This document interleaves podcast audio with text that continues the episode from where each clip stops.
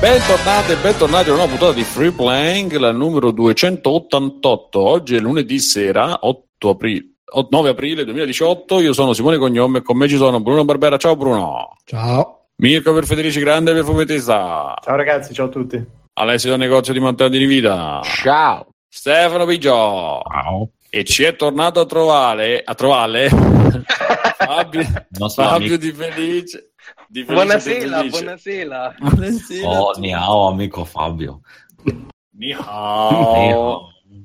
Beh, bene, bene, bene, come state? Come state? Tutto a posto? A posto. Torna- Normale. Siamo siamo tornati dopo due settimane. Ragazzi, la settimana scorsa era la settimana del carrello e della puntata col carre- del carrello che è andata in onda per gentile cortesia di... come si dice? Eh, cortesia. Vabbè, insomma, è uscita la puntata. Esatto, è uscita la puntata del carrello, la famosa puntata del carrello, dove nelle note che avevo passato a Bruno mi ero scordato di scrivere che c'era il carrello. E quindi eh, è così, è passata un po' di sottecchio. Poi questo però non ha impedito di... che è arrivato. Bruno, che cazzo, non l'hai scritto, te l'avevo scritto. e io, no, Simone, perdonami. Esatto, è successo senpai, sì, sì. È, è Però ha reso ancora migliore la sorpresa perché io non lo sapevo che era quella, non l'avevo ancora mai ascoltata e finalmente ho sentito la leggenda e ho riso tantissimo.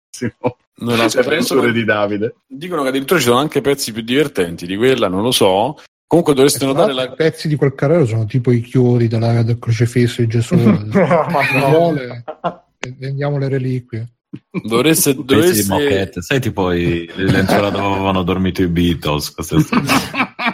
dovreste apprezzare ancora di più che eh, quella puntata è stata editata qualche mese fa, eh, però sono state usate tutte le sigle originali del periodo di quello che usavamo in quella. Eh, queste sono soddisfazioni, le finezze eh, I dell'editing. trucchi del mestiere. È accurata storicamente. Come... Esattamente. È come se non fosse passato un giorno da quella C'è il È puntata. diventato nel Medioevo. Quel carrello dovrebbe stare in un museo. Esatto.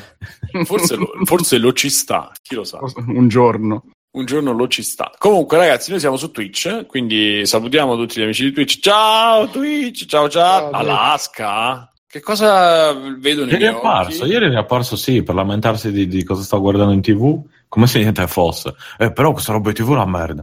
Cazzo, c'è sei sparito dieci mesi. Ma ha detto ciao, eh. Tu, mica, sto guardando questo, faceva schifo. Ecco. E Gogol dice dite una preghierina per il povero scorreggino filippino. Sì, abbiamo scoperto che scorreggino filippino era Gogol e quindi abbiamo la testimonianza più o meno provata che lui è un ascoltatore di lunga data di Free Playing e, e che non ha mai pagato, eh, non ha mai versato un euro, non ha mai, quindi sappiatelo. In realtà lui dice di essere scorreggino filippino, ma non ne abbiamo le prove. Quindi Beh, che non c'è scorreggino filippino a smentire. quello. A smentire. come, se io, come se io dicessi che sono Babbre. O cioè, sono Batman. o Batman. Sappiamo tutti che Babbre è Gabbre. No, non posso essere Batman perché i miei sono vivi, quindi non...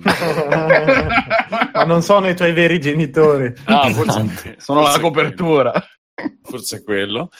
E, e quindi niente, www.freeblind.it iscrivetevi a Twitch, iscrivetevi con, i vostri, con il vostro abbonamento Amazon rinnovato salato. E iscrivetevi e ci date dei soldi, ci arriveranno dei soldi con come si dice il premium, Twitch Premium, Twitch Prime.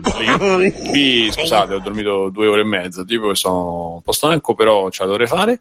E, mh, quindi iscrivetevi lì e dateci dei soldi su Patreon, dateceli con eh, PayPal, dateceli con quanto come vi pare. Ci sono tutti i link, comprate su G2A, comprate su Humble Store.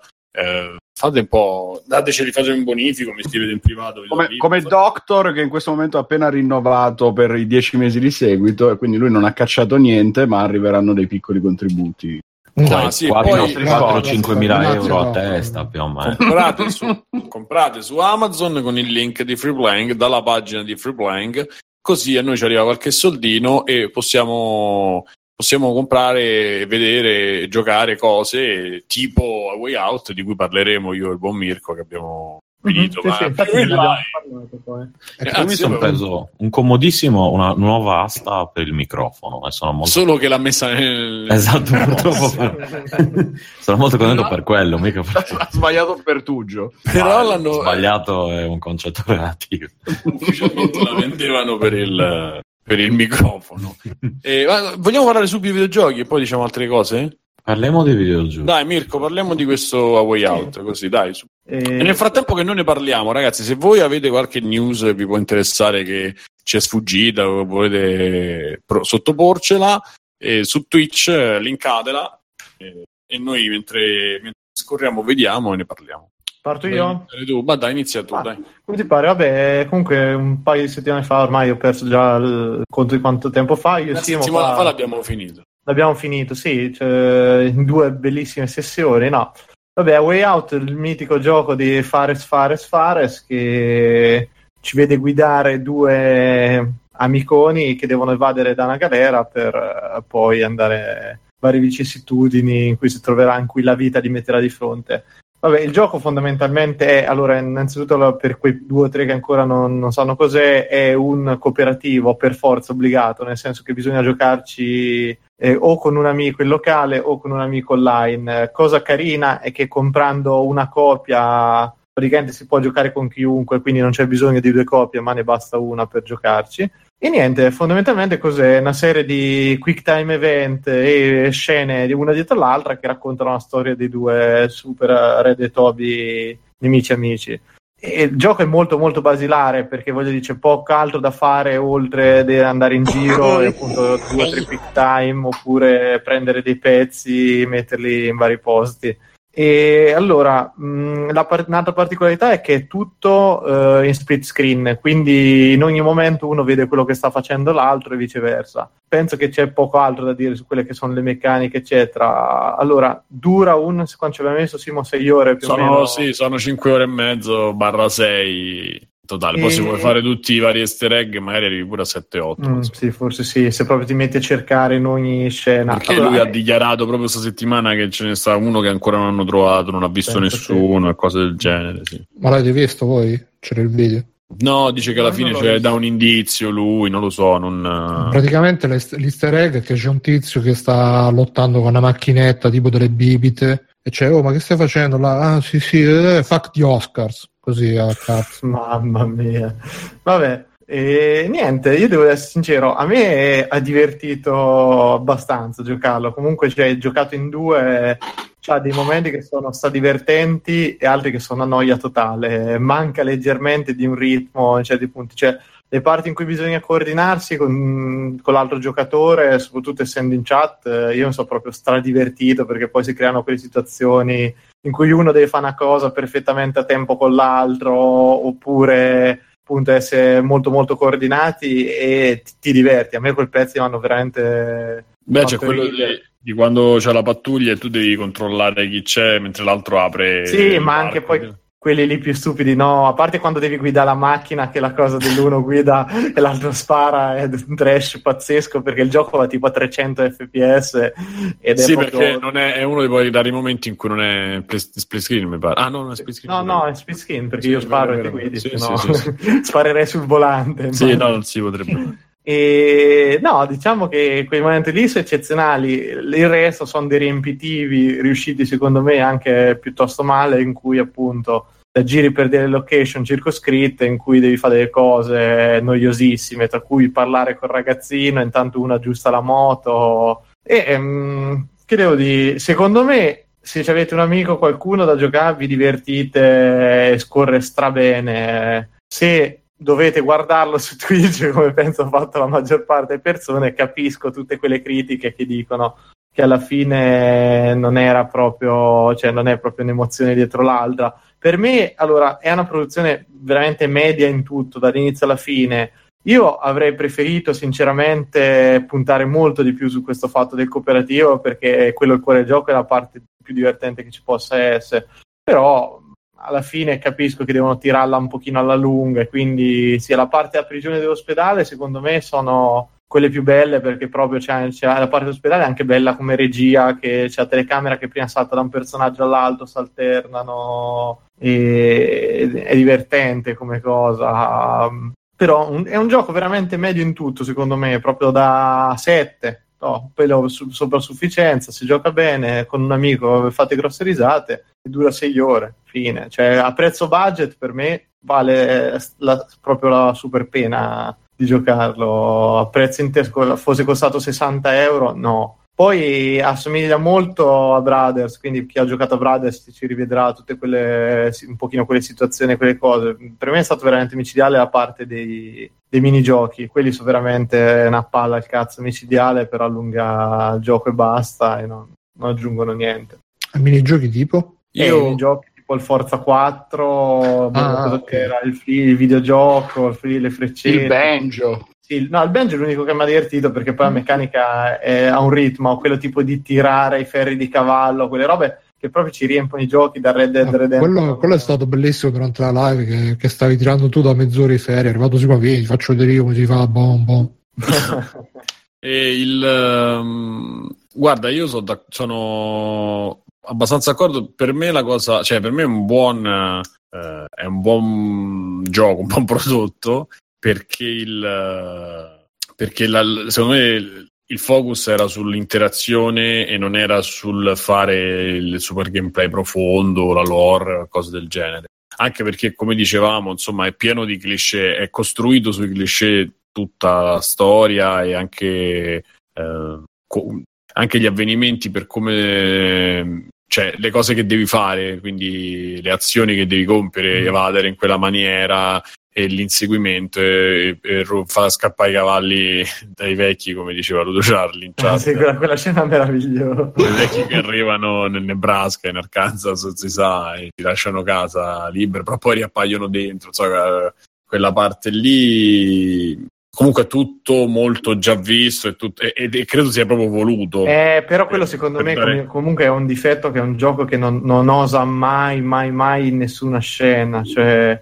è proprio così dall'inizio alla fine, su quello che ti aspetti succede, non c'è niente, però, però, rimane divertente, quello comunque io riconosco. E io ho trovato, appunto, l'ho trovato divertente, ho trovato, mi viene da dire, affiatante, cioè può, può veramente, cioè, se c'è un po' intesa, se c'è mh, voglia pure di, di, di, di, prendersi bene, è, è, proprio quello la cosa che ti fa divertire di più, cioè proprio eh, acquista proprio un altro, un altro eh, senso, diciamo.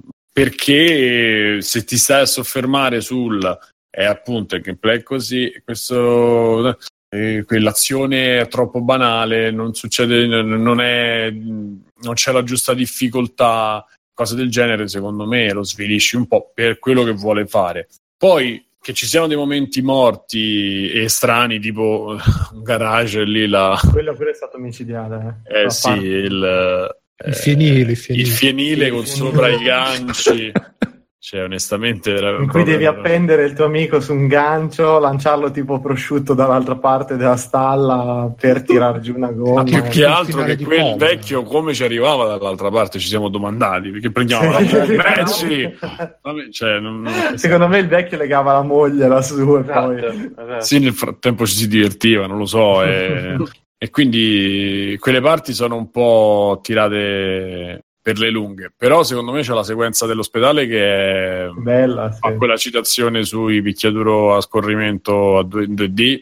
C'è anche quella figa quella parte. Molto molto bella e più tutta la parte delle tutta la regia di quella di Ma ti lascia un po' con quella sensazione che ti sei divertito per le ore che è durato, però bastava un pochino di più e sarebbe stato, non dico un gran gioco, però un'esperienza che ti ricordi, penso, per più di una settimana, ecco, tutto qua. Cioè, Secondo... a, me, a, me, a me me l'ha data questa sensazione. Cioè, io avrei voluto giocare di più, quello sì, perché comunque mi ha divertito. Poi il fatto, ecco, magari di fatti un due ore con un amico, è proprio, oh, che famo stasera, dai, andiamo avanti, un pezzetto e te lo giochi appunto per due ore perché poi quando ci sono proprio sti cali di ritmo dopo un po' io mi ricordo verso il finale eravamo abbastanza provati eh, comunque. Sì poi dopo Pasquetta era la sera di Pasquetta quindi sì a un certo anche... punto madonna ma quando finisce? Cioè però finito avevo detto oh, sai però che la prossima settimana un altro paio di ore così a fare qualcosa me, me le sarei fatte volentieri esatto esatto. Cioè, poi comunque a me è piaciuto cioè, il confrontone finale quelle cose secondo lì, me da... posso guarda la butto lì. Secondo me quello è un genere di gioco che fatto in maniera episodica potrebbe funzionare molto meglio delle avventure Telltale.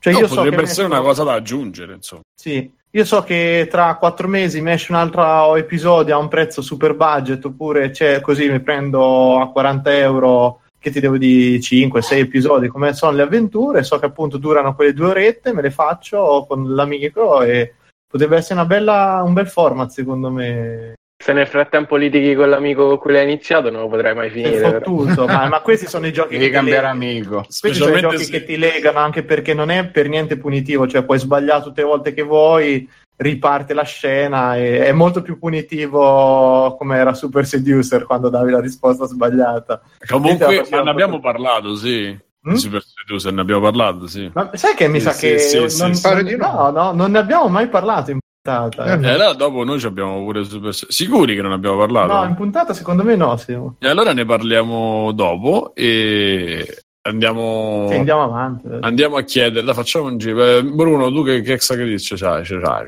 Io eh, ho il... Um, in questi giorni, perché avevo molto da lavorare, eh, e la tecnica di lavorare mentre aspettavo i match su For Honor mi rallentava un po', allora mi serviva un gioco da tenere in sottofondo che però non mi distraesse troppo e mi sono ricordato di Clicker Heroes, però non volevo Clicker Heroes perché mi aveva, aveva, rotto il cazzo, quindi ho cercato qualche altro gioco di quel genere lì.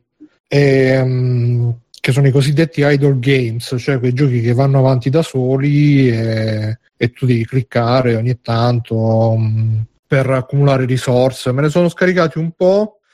E, um, sono tutti più o meno uguali, uh, tutti che iniziano, che ne so, che hai 10 monetine, poi con quelle 10 monetine ti puoi comprare il gelato, poi uh, ti puoi comprare due gelati, poi quando hai 10 gelati ti puoi comprare la vaschetta del gelato, quella da un chilo, quando c'hai 10, 10 vaschette da un chilo te ne compri una da 10 kg e così via e così a incrementare sempre di più. Sono tutti praticamente giochi di numeri in cui stai lì le ore ad aspettare che questi numeri si accumulino e poi ogni tanto di comprare un upgrade, eh, che ne so, e um, puoi comprare l'upgrade che i gelati costano di meno e quindi te ne puoi comprare di più e poi il gelato grosso costa di meno e te ne puoi comprare di più, eccetera, eccetera. Di base sono tutti così e sono dei giochi veramente abbrutenti, specialmente come, per uno come me che facilmente ne cade vittima di ste robe. Ho passato, ho passato due o tre ore a vedere sti numerini che salivano, ho provato.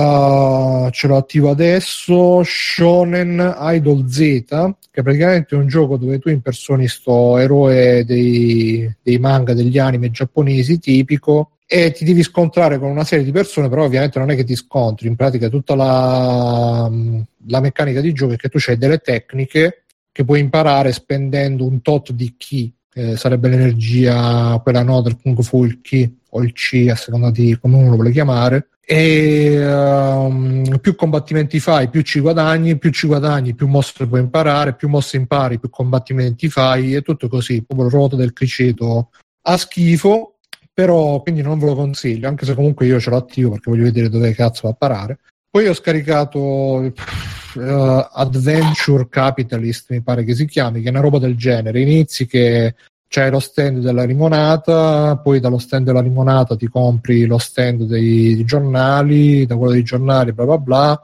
Sono arrivato fino al, allo stand del, del cazzo in culo, come si chiama? Dello stand all'industria petrolifera, e però poi là mi sono rotti i coglioni e vaffanculo. E quello di questo tipo qua, che è il più carino tra quelli che ho provato, si chiama Swarm Simulator, che è proprio un gioco da browser, non c'è neanche grafica e si vede che inizia con questa pagina bianca e ti dice ah, c'hai una larva, due larve, tre larve. Aumentano, aumentano, aumentano, poi dalle larve puoi fare le formiche, dalle formiche puoi fare le regine, dalle regine puoi fare il nido, dai nidi puoi fare le api regine che controllano il nido e bla bla bla lo tieni là in sottofondo, ogni tanto premi, fai questi upgrade, così da una larva puoi fare tre formiche, cinque formiche invece di farne una, eccetera, eccetera. Ah, è la base di per fare un albero ci vuole il legno, per fare il legno. Sì, vuole... sì, sì, sì, sì. è, Dario Bandal, Badal, no. Stai così proprio eh, curvo sul monitor a vedere questi numerini che salgono piano piano, dici dai, sali, sali, più, sali più veloce, invece non salgono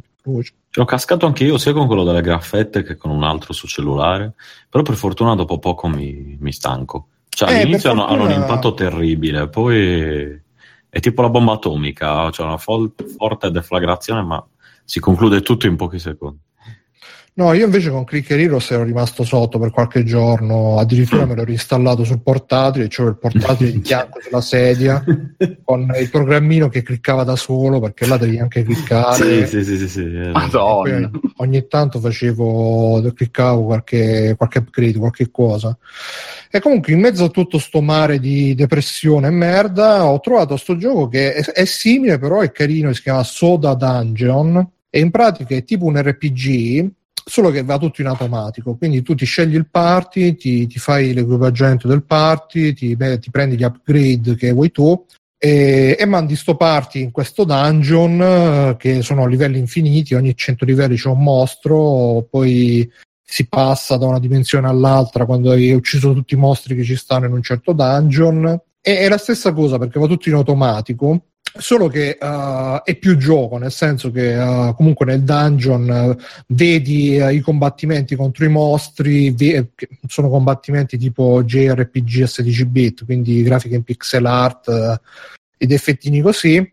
Vedi i combattimenti contro i mostri, vedi gli effetti delle armi, delle magie che hai equipaggiato tu, un po' come Punch Club, se qualcuno se lo ricorda. Solo sì, che è tutto bellino Punch Club. Esatto, solo che è tutto automatizzato, è tutto e quindi un po' a metà tra sti giochi proprio di numeri che salgono e un gioco vero e proprio. E devo dire che da tenerselo così, io ce l'ho sul monitor secondario, anche adesso sto vedendo così questi omettini che ci ho speso anche un bel po' di soldi, ci ho speso 30 euro in microtransazioni, questo sarebbe un gioco gratis mm. e io invece a, a forza a un euro alla volta ce li ho spesi tra l'altro. E tutti all'inizio, perché all'inizio è abbastanza frustrante perché puoi prendere solo i personaggi. Quindi tutti più... i soldi che guadagnavi li stavi spendendo in tempo reale praticamente.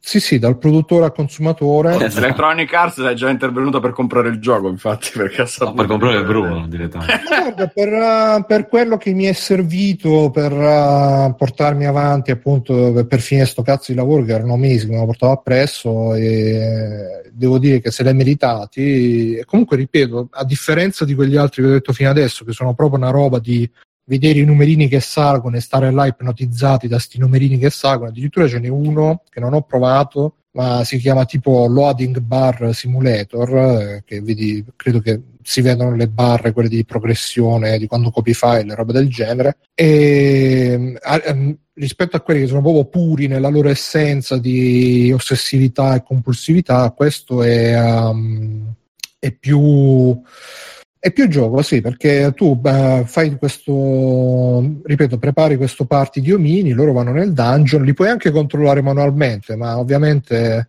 controllarli per 3000 livelli sarebbe veramente da, da manicomio, però li mandi in automatico, loro vanno in automatico fi- uh, fino a che non, non muoiono.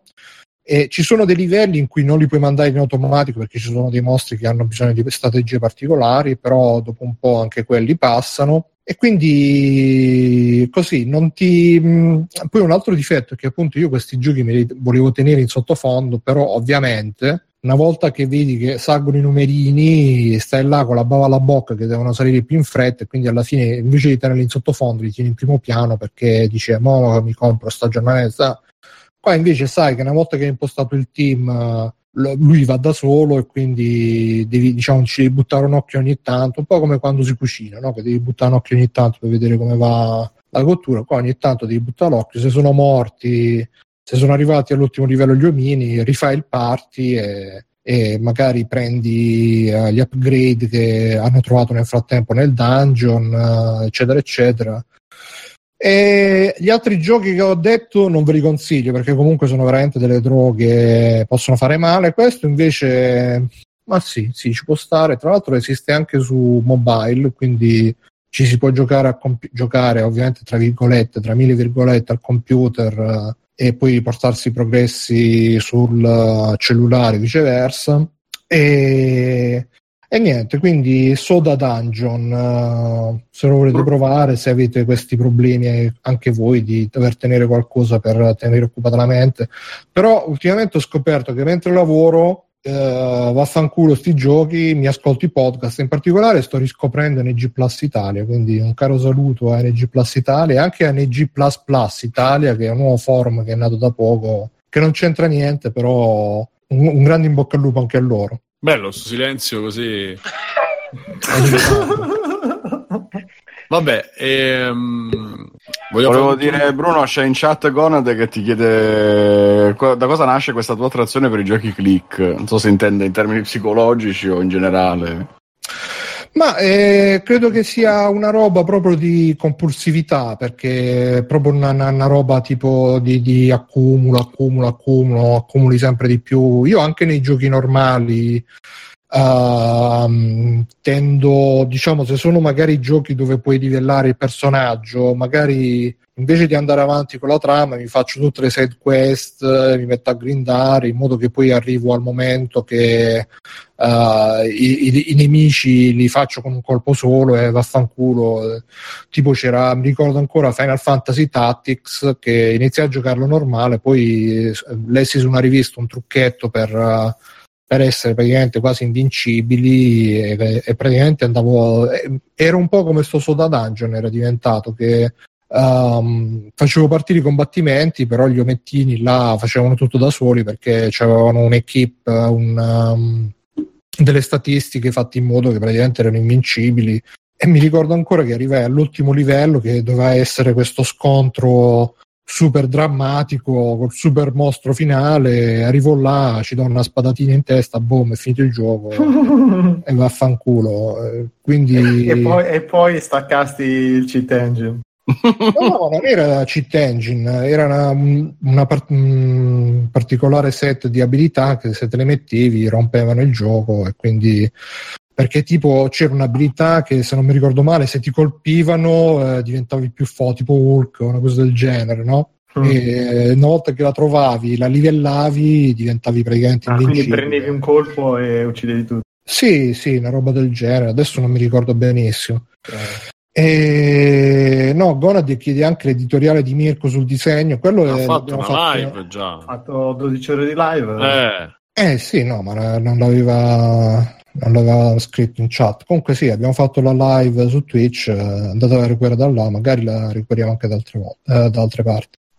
Va bene, allora, eh, vabbè, voglio fare tutti gli extra credits, dai Fabio, tu che c'hai da dirci? E, um, io ho iniziato oggi, mi sono ordinato la, um, il remake di Shadow of the Colossus, e, um, che ovviamente avevo giocato all'epoca che tra l'altro sono passati 13 anni in un lampo perché non mi ricordavo nemmeno che erano 13 anni fa. E, ehm, ed è bello perché è bello il gioco del genere. Cioè, la cosa interessante è che è, è bello per tutti i motivi per cui era bello già eh, all'epoca, nel senso proprio a livello di movimento di camera, eh, a livello del modo in cui si posiziona da- automaticamente quando galoppi o quando sei fermo che guardi l'orizzonte, c'è proprio uno studio da quel punto di vista super scenografico che ovviamente è stato eh, ripreso fedelmente anche in questo remake che eh, aggiorna dal punto di vista grafico eh, tutto il motore, quindi non sono semplicemente gli asset eh, in HD, ma è proprio stato rifatto tutto. Uh, e invece dal punto di vista del, del gameplay resta praticamente identico a come era, prima, con tutte le magagne del caso. Non so se, se ci avete giocato, insomma, all'epoca i, i giochi di Suda hanno sta cosa, come dicevi tu, Simo, che sembra di, di nuove, sì, di Suda, di Ueda, hanno eh. sta cosa che sembra di muovere una bottiglia d'acqua. Eh, sì. e, e, quello è rimasto, quindi c'hai un po' l'effetto bambola di pezza quando vieni, eh, quando vieni colpito oppure quando sei aggrappato e ti finisce la stamina, sei un po' un bambolotto di pezza. Però eh, è giusto pure che sia rimasto così perché insomma eh, ripensare tutto il sistema forse sarebbe stato tra virgolette irrispettoso di come era il gioco e quindi è, è, bene che sia così e che sia stato fatto così semplicemente per eh, poterlo recuperare anche su PS4 una piccola nota a margine eh, perché Um, oggi, per esempio, è stato pubblicato un, un editoriale su Spiro, no? su The Games Machine, a mia firma, eh, in cui appunto citavo il remake di Shadow, eh, di Shadow of the Colossus. E vuoi prendere le distanze da te stesso? No, no, no. Non ho mai no, detto è che, che ho detto. È che, che, la gente nei commenti mi diceva: Ma, ma perché Shadow of the Colossus sì e Spiro no? Cioè, dovrebbe essere una domanda retorica. Esatto. Non basta come risposta.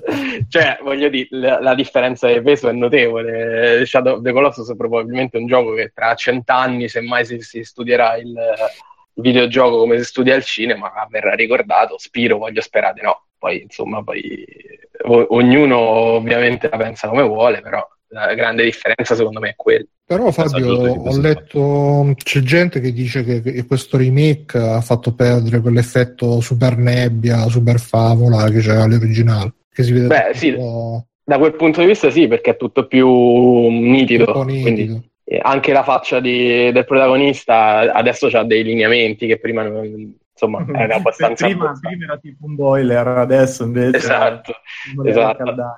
E, e- io infatti leggevo pure gente che si era lamentato dell'espressione del, del personaggio rispetto a quella originale, che poi vabbè era indecifrabile perché ti voglio decifrare le- l'espressione come era su PlayStation 2, però era, diciamo, essendo così poco espressivo, era abbastanza una maschera su PlayStation 2, quindi non tradiva nessuna emozione se non eh, l'unica che gli avevano disegnato, che era quella della risolutezza nel voler assolutamente raggiungere lo scopo, al di là poi insomma de- di quanto male eh, deve fare. dire durante- che adesso ha acquistato risoluzione, ma ha perso Ha risoluzione. perso risolutezza, bravo. hai, hai riassunto perfettamente quello che volevo dire.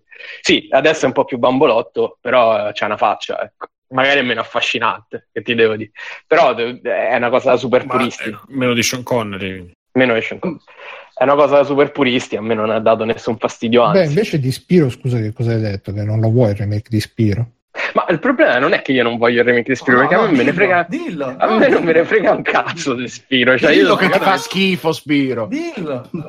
non direi niente di sbagliato. Comunque, eh, Sta vecchia che fa schifo. Tutta questa saliva. sbava. Bravo. morirà prima o Lo poi. Spiro, non basta. No, Eh, perché appunto il, um, l'editoriale non l'ho letto, Fabio, però mi interessa sta cosa perché io invece sono dalla parte di Spiro, Ma stai paradossalmente. zitto che tu sei non, l'ho, Switch, non sei- l'ho mai giocato. uomo senza spina Madonna. dorsale. non l'ho mai giocato, ma del- sono dalla parte di Spiro perché sono contento che un ritorno di platform anche su PS4. Tieni. Ma fa schifo Spiro. Senza Cioè, questo cazzi. Oh, grazie Spiro che mi hai fatto, che mi hai trovato, mi hai salvato. Andiamo a farci una rucola con squacquarone, così. Sì, vabbè, la doppiaggio Simo, eh, se lo devi prendere per il culo perché per, per bambini ti deve far cagare uguale pure Kirby che è di Nintendo. Però. Beh, dai, sì, Eh, infatti mi fa cagare anche Kirby. No, Oh, guarda, l'ultimo gioco che ho finito penso che sia stato Kirby su, su mia. 3DS. siamo arrivati Vabbè, al punto eh, che Simone rimega? Nintendo pure se- e io, e io gioco Kirby. C'è Ale, Però era è- Mecha Kirby. se- secondo me non è- qualcuno, qualcuno va da casa di Simone a vedere se c'ha una cicatrice sul cervello e la Se va tipo- tutto bene.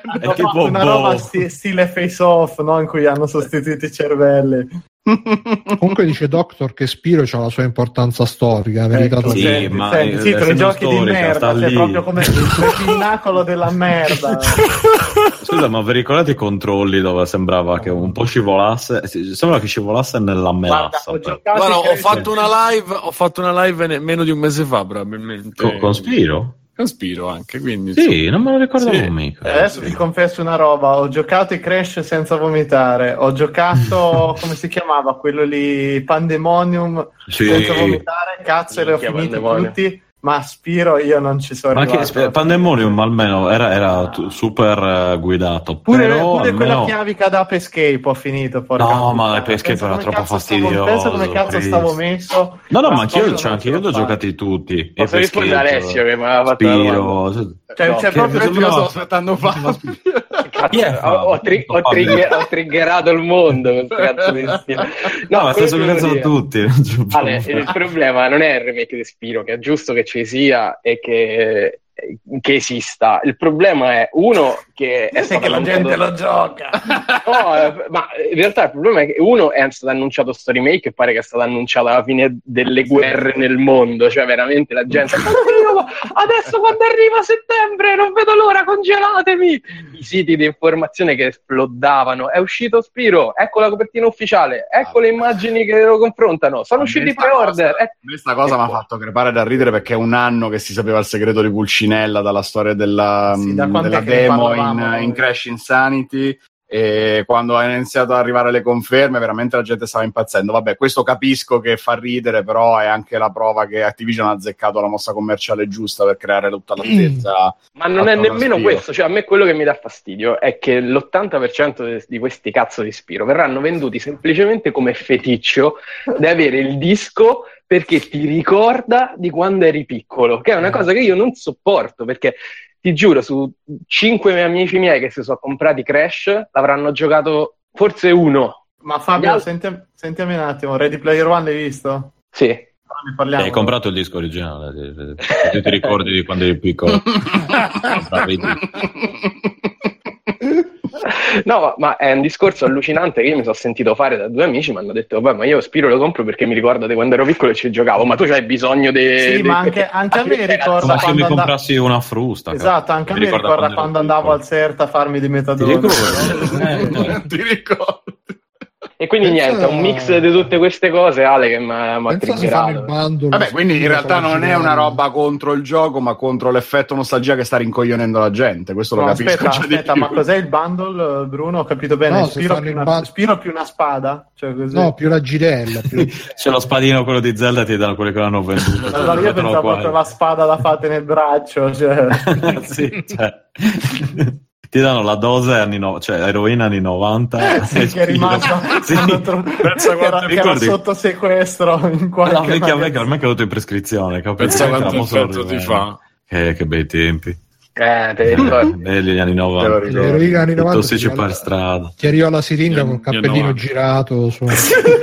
ehi amici Eh, ti arriva lo spacciatore che pantaloni Att- Attenzione che Doctor Eh, entra in scivolata da dietro scrivendo ma perché chi si è comprato il NES Esatto. Mini quanto ci ha giocato? Ma vedendo- ha ragione, Ah. secondo- cioè, ma per me gente- due vorrei ricordare chi qui dentro non ha il NES Mini e chi ce l'ha per favore facciamo delle divisioni NES Mini io non ce l'ho, eh. Non c'è, ma non c'è perché non l'hai trovato Io non perché non te lo sei comprato No, no, ma io sono No, d'accordissimo. l'avevo, l'avevo super trovato e d'accordo. poi non l'ho preso. super d'accordo con Doctor. Cioè, voglio, voglio vedere veramente la, voglio andare a Vuoi casa vedere delle il mondo persone, voglio andare a casa delle persone e vederle giocare al cazzo di NES Mini Vieni, ce l'ho qua attaccato. va bene Ale ho beh, giocato sì, pochissimo. attacca- attaccato non vuol dire che lo accendi. Ma scusate, Alessio, con Alessio è pure, naturalmente. è pure uno che, che ha 30 anni, 35, quanti ce n'ha, gioca a Fortnite con i bambini. Quindi, insomma, E adesso anche a Destiny 2, come i bambini. come è possibile Gioca- cioè, non ci gioca più nessuno ci giochi tu te- esempio Direi soltanto questo, tempismo perfetto. sì, sì, eh, vabbè, ma Alessio è, è così. peggio di me Beh, dai almeno giochi ai videogiochi Oh, sarebbe- sarebbe un grandissimo- Destiny 2 l'ho preso a 5 euro. sto Sarebbe un grandissimo guarda. capo delle faine di Roger Rabbit. del faina. Spalla in gamba, ragazzi! Eh, anzi, gambe in spalla. No, spalla in gamba. Eh, Forse era corretto, Simo. Ciao Valiant, ti lascio la tua biancheria. Eh, Nel frattempo, nel frattempo Mi sento già in parte. Matt ha postato un video di Spyro in cui c'è Spyro che va a parlare con un tizio che dice Spyro ragazzo mio ho un pisello magico attenzione sta diventando presente interessante questa cosa. Voglio dire un seme per te da qualche parte cioè poi è breveggio capito? Madonna. Deve diventare subito un meme questa cosa. Ma scusa, ma è comunque incredibile, cioè già da, da- da ragazzino, da bambino, cioè, mi faceva già cagare, ci, ci pensi? Allora, io, io era il momento in cui avevo dato via la Nintendo per farmi la PlayStation perché ero lungimirante per poi ricomprarmi la Cazzo, Zelda. Nintendo. E, dire te lo eh, ricordi. E io ero, no, no, ero quasi preso bene perché ah, sì, sì, una specie di Mario 3D, di Mario Super Mario 64. Eh. Lo giocavo e controlli facevo- brutti, mamma mamma mia. Lo giocavo e facevo, ma che cosa, so- che cosa ho tra le mani? Che, cos- che cos'è? E poi ho capito. tra l'altro oggi nei commenti, nei commenti all'editoriale uno mi ha detto ma come si fa a dimenticare l'importanza della colonna sonora di quello dei Police Di, Di quello, quello- dei police. È indimenticabile. Per dire. Chi l'ha fatto la. Eh, dei Copland. No no Ah, Stuart Copeland. Copeland l'ha fatto. Sì, nel tempo libero mentre dormiva con la mano sinistra, probabilmente. No, vabbè. Mirko, ma ti ricordi a proposito di Ape Escape che quando muovevi l'analogico destro per prendere la scimmia, tipo, si- eh, non la prendevi, si bloccava per 10 minuti fermo No, prima di riprendere, ritornare a tirare sul coso. E io bestemmiavo come non so Io che cosa. dicevo, da- Penso che mi farei una lobotomia piuttosto che ricordarci. Certo, anche tu fai come Bo nell'episodio quello dei, dei Simpson nel futuro con il pezzo di cervello nel... Te, te lo danno e te lo fanno tenere nel Esatto, te vasetto. lo vuole anche tenere. e resti lì sorridente. No, che guarda, bello. bello. veramente io, vabbè, poi è il solito discorso che abbiamo già affrontato, però ho proprio dei ricordi neri di quel periodo in cui volevo giocare e forse ti capitava ecco un Metal Gear così a schifo e poi sta proprio invaso da sta roba, tu tutti, oh devi giocare questo, o dove guidi un drago Ma viola. perché, eh, esatto, ma Eh, perché comunque... No, ah, cioè, cazzo, dopo Metal Gear te, te mi vuoi far giocare col drago viola. No, ma il punto è che alla fine, come dire, c'era quello, uno c'era quello in giro. e C'era quello, sì, sì, il- infatti, per- però... La connessione non è che ti permettesse di fare neanche, dici, va, gioco su PC perché tanto sono tutti gli indie, non, non esisteva praticamente la cosa.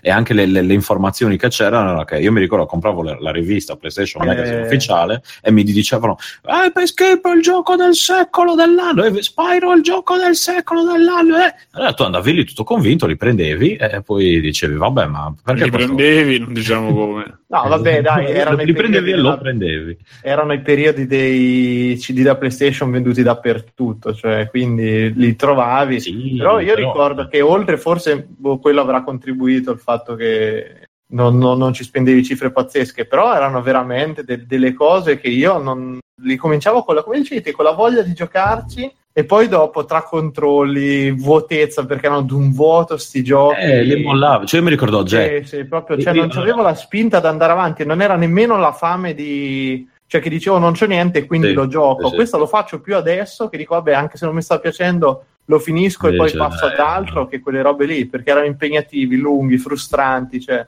No, io allora, tipo io e Jax, quelli 3D, lì, credo di averli giocati tutti. Penso Sì, di non averne sì. finito uno.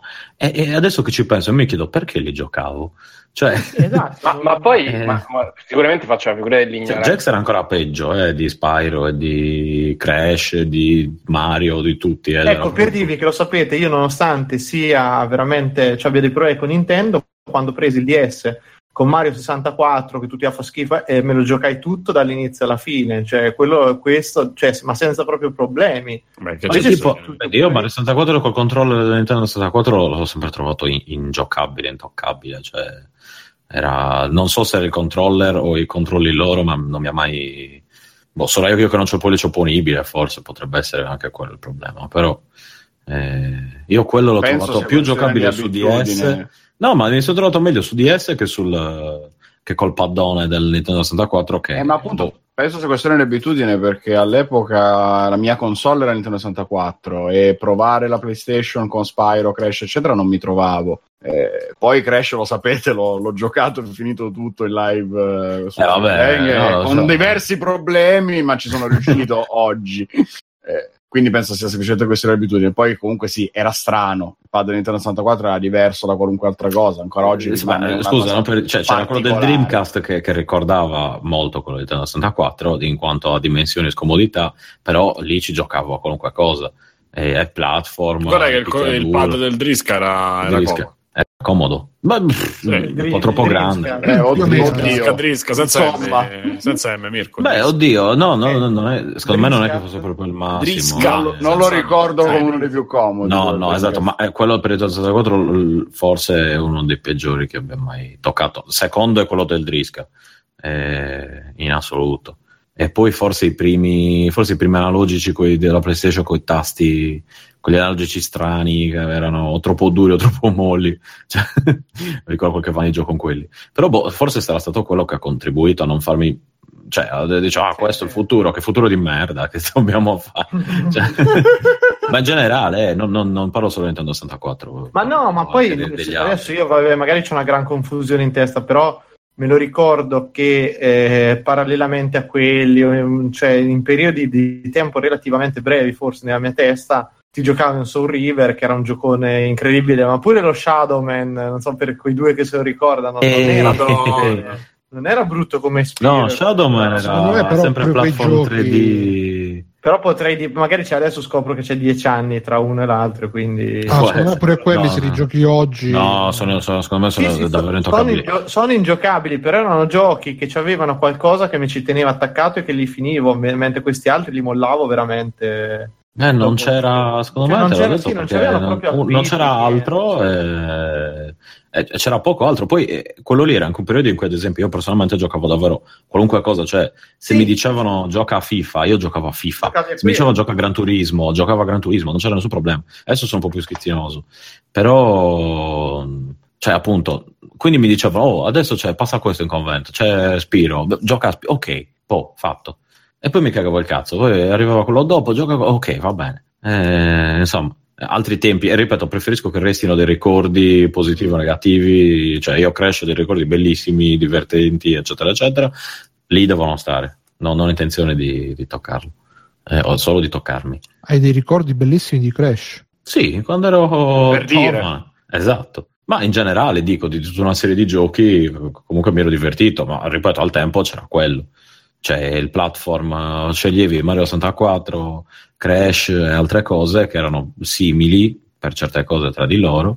E, e insomma, e, tra virgolette ti accontentavi di quello, ma non è che ti, ti accontentavi, non è che dici ah in futuro però i giochi saranno così, tutti questi platform cioè saranno di meno. Cioè, vivevi alla, alla- alla giornata con l'eroina No, anni ma 90. per quello, come diceva Simone, per quello che c'era sulla PlayStation all'epoca, Spyro era abbastanza. Cioè, andava bene, era in, eh, era in linea con quello che c'era. No, no, era anche un salto in avanti rispetto Sì, a quello che c'era già, sì. perché non c'erano altri platform 3D, cioè l'unico platform 3D che c'era sulla PlayStation era Tomb Raider, che però era tutta un'altra Mm. roba. e Eh, c'era il grande croc, però. Eh. c'era Però mi sa che è uscito dopo. Nella live c'è anche Jax era davvero, era davvero 3D, se per questo, come Spyro. Comunque erano molto pe Spy- Spyro me lo ricordo che almeno a me quando lo provai, perché io poi quei giochi, mo stavo pensando, ma che cazzo di giochi giocavi alla PlayStation? Io all'epoca stavo tipo 8 ore in chat a chatta con le rosse e poi due, non ho mai Sulla giocato. Cioè, come adesso, Bruno, non è cambiato molto. Sì, infatti, eh, eh, mi ricordavo sempre, ma minchia quanto giocavo lì, invece non giocavo un cazzo manca a lei. Però i giochi che Quindi ti giocavo puoi sono- comprare, ti puoi comprare Spyro e reinstallare la chat con le russe e praticamente... No, ma no, Spyro- IRC, eh, Spyro. Spyro ci giocavo, ci giocavo, ti- cioè ci giocavo, l'ho provato tipo mi sa una demo. Di sta, beh, non è male sta roba. Poi mi sono rimesso a giocare a Tekken perché ovviamente Ecco, vedi, Tekken ad io passavo magari i pomeriggi a imparare le mosse di Tekken, quelle cose là. Perché poi là quando stavo, che era l'epoca che stavo a Bologna, c'era la sala giochi. Ecco che cosa facevo, andavo nella sala Johnny giochi. Eh, facevamo gli sfigoni perché c'era proprio la cricca, la cricca dei, dei maestri. Io ero quello più sfigato ma normalmente. eri il maestro quello più debole che negli anime venne battuto per primo. Guarda, c'era, c'erano veramente quel cavaliere del perso- c'erano veramente tutti i personaggi degli A. Quello, c'era uno super forte che era quello super composto che si sedeva con le gambe a cavallo magro, magro, magro, con le dita lunghe, pareva un pianista quando giocava a ti, ti mazzolava e, e non, non faceva. Poi c'era quello riccio che era amico suo che prendeva sempre Bruce Lee e sempre e io invece avevo la mia io ero, ero sfigato però c'avevo il mio, i miei discepoli dell'est Europa. C'era, c'era un tizio che sarà stato tipo ex Jugoslavia una cosa del genere. Facevo ehi maestro maestro che gli avevo insegnato una combo con, con Paul e lui la faceva con tutti quanti vinceva con tutti. Facevo ehi maestro il mio maestro Vabbè, come quando ti, ti dicevano, oh capo, capo, uguale.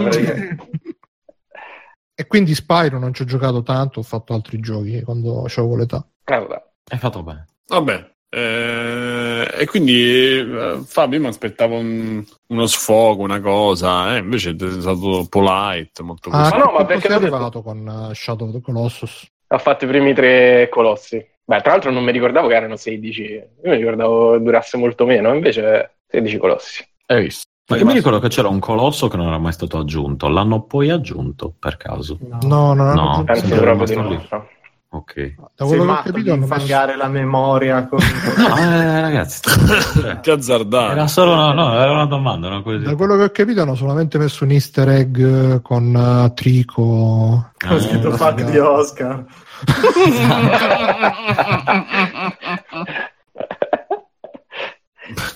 Benissimo. E, a questo punto chi Alessio? Eh, extra credit purtroppo non ne ho perché sto Dici- dici praticamente di Destiny, giocando. Alessio, dici di Destiny. E Come ti Destiny l'ho appena? Dici di iniziato. destra. e- Dici della destra. Dice, Della ah, destra.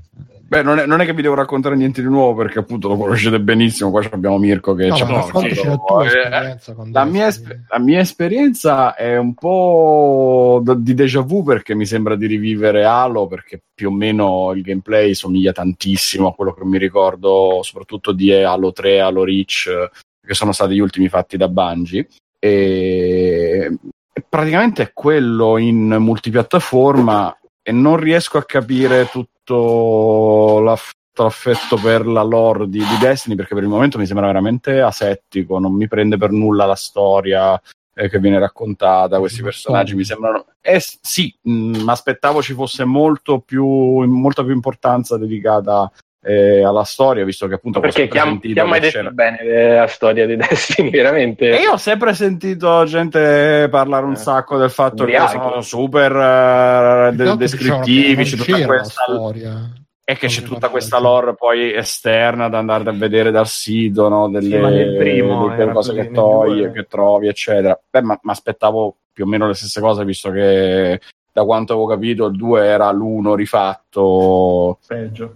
Eh, questo non osavo dirlo, ma vabbè, insomma, mi dava quell'idea lì e il mio primo impatto è un po' me, cioè capisco come mai non sta andando benissimo perché non ci trovo niente di, di diverso da uno sparatutto simile o da... cioè probabilmente aveva nell'uno gli elementi che hanno fatto il successo di robe come adesso funzionano PUBG e Fortnite eh, con le dovute differenze naturalmente, nel senso che sono quei giochi appunto da cazzeggio online, come avete sempre raccontato Mirko e Simone, del fatto che ti metti là, ti vai in giro con gli amici, chiacchieri, nel frattempo fai la missione, eccetera.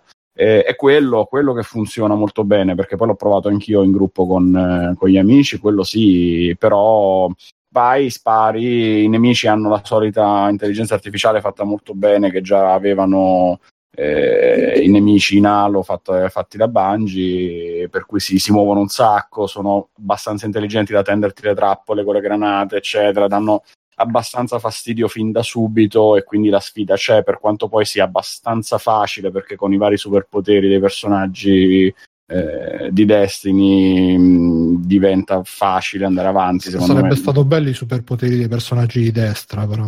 magari. Quindi prima impressione è un po' così, sottotono, molto sottotono, non, non mi ha preso e non, non ho altro. Senti, qua c'era il post che aveva pubblicato Tagliaferri che diceva i motivi del mi rivolgo in questo a Mirko e non so se anche Simone ci ha giocato a Destiny 2. Io Io adesso ci ho ho giocato. giocato, sì.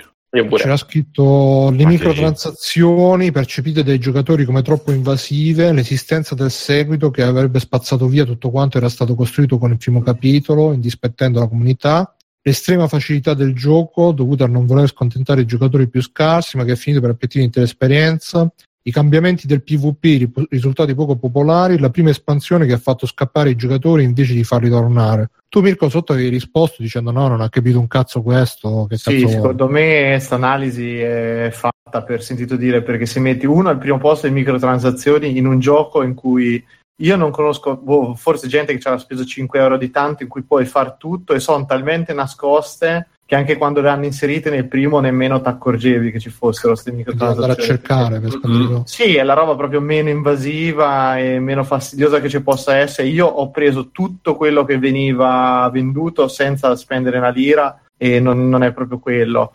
Il discorso di adesso hanno piallato tutto quello che c'era di buono nel primo è mezzo e mezzo, pure quello, nel senso che tu, il primo, era arrivato dopo tre anni ad essere limatissimo in tutto, funzionava veramente in tutte le meccaniche, dal bilanciamento delle armi ai raid, come erano strutturati, il PvP, funzionava veramente tutto. Qui non si capisce perché hanno fatto un passo indietro micidiale, le armi nella ricerca probabilmente di, fa- di favorire non più quello che era poi stata la, la chiave del primo, cioè che certe attività le facevi solo se c'avevi l'equipaggiamento giusto.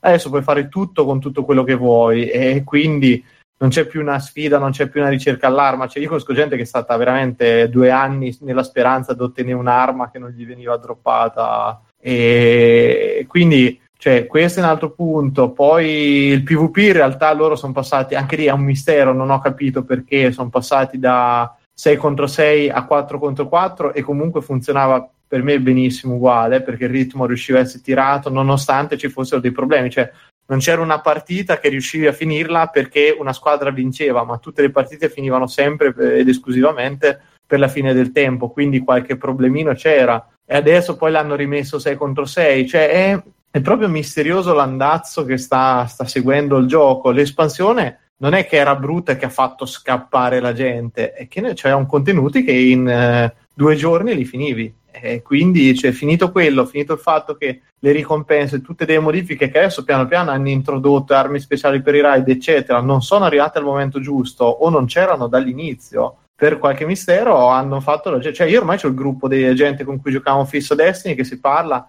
che uno dice ah ragazzi quando esce espansione e la gente risponde no no non farmici pensare cioè così cioè proprio veramente ragazzi brutti ricordi se tipo oh, ti ricordi quella ex quando te lo succhiava bene? No no non mi ci fa pensare che ora sta col mio amico non vuole più saperne niente di me una roba del genere. Come cioè, pensare a Spyro. Ma Spyro ti intristisce pur che però c'hai dei brutti ricordi invece qui è veramente diciamo, io ricordi, penso dei ricordi più belli de, da videogiocatore i momenti più belli da giocatore ce l'ho legati a Destiny negli ultimi anni e, e vederlo lì abbandonato a se stesso, cioè eh. proprio l'amico che è diventato alcolista e tu non puoi fare niente. Per, Ci siamo divertiti assieme con Destiny. Sì, sì, dici, però non è più lui, mi dispiace, non esatto. è quello che conoscevo no, una volta. No, lo so bene, io l'ho preso al lancio, day one, cioè per, Beh, per non c'hai voluto giocare, che è diverso. Ma non è che non ci ho voluto giocare, che mi aveva una roba, cioè certe cose mi avevano rotto le palle in maniera ma allucinante. un, mese cioè, un mese ti diverte. Sì, ma poi ti manca proprio la spinta a giocarci in quella maniera eh. compulsiva che c'era l'uno che dopo ti dico, ma l'uno c'ha gli stessi identici problemi all'inizio, però dopo tre anni era diventato una bomba di gioco. Cioè, io non conosco veramente nessuno che giocava alla fine di Destiny 1 che era in qualche maniera insoddisfatto perché era pieno di roba. Poi ripensandoci, sì, c'erano stati dei momenti buissimi anche lì, però hanno risolti. Qui adesso è sparito tutto, non si capisce. Io l'ho detto, magari dirò una cazzata, però dà proprio l'impressione che questo sia stato fatto quasi da un team secondario per fare, sicuramente come dice anche qualcun altro, per passare direttamente sulla next gen e il, mh, mm, abbandonare totalmente quella la vecchia generazione. E io ho il sospetto che qui o lo stanno abbandonando perché veramente lo stanno trasformando in qualcosa simile. Uh, Call of Duty o questi che magari ogni anno ti esce Destiny 3, Destiny 4, Destiny questo, tu ogni anno spendi 60 euro, sei contento perché ci giochi quei due mesi, sai che poi quella che è la roadmap eccetera, non mi stupirebbe, anzi la vedo una mossa molto più sensata che gesti sta cosa che non, non campa e non muore. Cioè, oh, ma così mi sembra di, di, di, giocare a FIFA che ogni anno. Ma per me andrebbe bene cioè... perché se poi mi dai quella possibilità di farmi comunque le mie ride, due ride ogni tot con i miei amici, con le cose così. Nel frattempo, bon, quando esce gioco ad altro, secondo me c'ha più senso che tenerlo in sostato perché adesso. Addirittura, guarda, una sera stavo lì che giocavo per i cazzi miei con altri ragazzi che parlavano e mi raccontavano praticamente che roba mai successa col primo, cioè fai, cominci a fare dei, dei, match in PvP e ti trovi praticamente contro perennemente la stessa squadra, cioè segno, segno che non c'è, cioè che i giocatori sì, sono quelli. Eh. sì, sì ed è una tristezza assoluta. Cioè, boh, non, non, capisco come si possa ridurre un brand in questa maniera nel giro dei quattro mesi o poco meno. Ma non, non, può essere semplicemente che i giocatori si sono stufati perché appunto poi alla lunga eh, i contenuti tendevano ad assomigliarsi troppo. Ma non, non, lo so, io ti dico che io e tutti gli amici miei con cui giocavo abbiamo smesso perché non è che si assomigliavano troppo perché eravamo drogati, cioè avremmo rifatto anche la stessa cosa cento volte se c'era un motivo di farla, che poteva essere prendere gli encomi, le, le decorazioni, tutte le, l'arma, ti dico, l'arma che magari ti dà solo se riesci a farlo, cioè per sfinimento, invece questo proprio non ha fatto scattare nessuno, ti ho detto, no, l'attività, l'attività per eccellenza che era il ride è diventata una cosa talmente secondaria perché potevi arrivare in altri dieci modi al level cap che poi non c'aveva senso farlo. E, e, lo vedevi perché una volta quando vedevi i tizi con ride con tutti Pronto? Ah, ho perso così. Presidente? Ba- Bungie ha sentito che ne stavamo parlando male, ha mandato i poteri forti a fermarci. Classic Bungie. Tornato? Adesso riprende a parlare come se niente fosse. E quelli vi stavo dicendo. E eh, niente, no. ah, sentite, ecco. Adesso sì. Abbiamo perso, Mirko. Scusate, e quindi... Sono arrivato al level cap, poi non ti abbiamo Sì, niente, arrivavi al level cap, il ride non ti dava nessuna ricompensa per cui valeva la pena farlo e quindi la gente ha mollato, dice perché devo giocare? Per fare Oh, purtroppo perché comunque cioè, mm, è comunque divertente, Ah, sì, cioè- Cioè, è un gioco che resta divertente, però se non hai il, la spinta, il, sai, la- la- la- il fuoco che ti Sì, arde sì, dentro sì, di sì, farmare, di fare tutte quelle selvaggia. cose, esatto. Esatto. Ah sì, come gameplay è ancora il migliore, cioè È secondo me è proprio... Sì, sì. secondo- sì. Ma Non c'è secondo me nessun... Sì, ma è bello.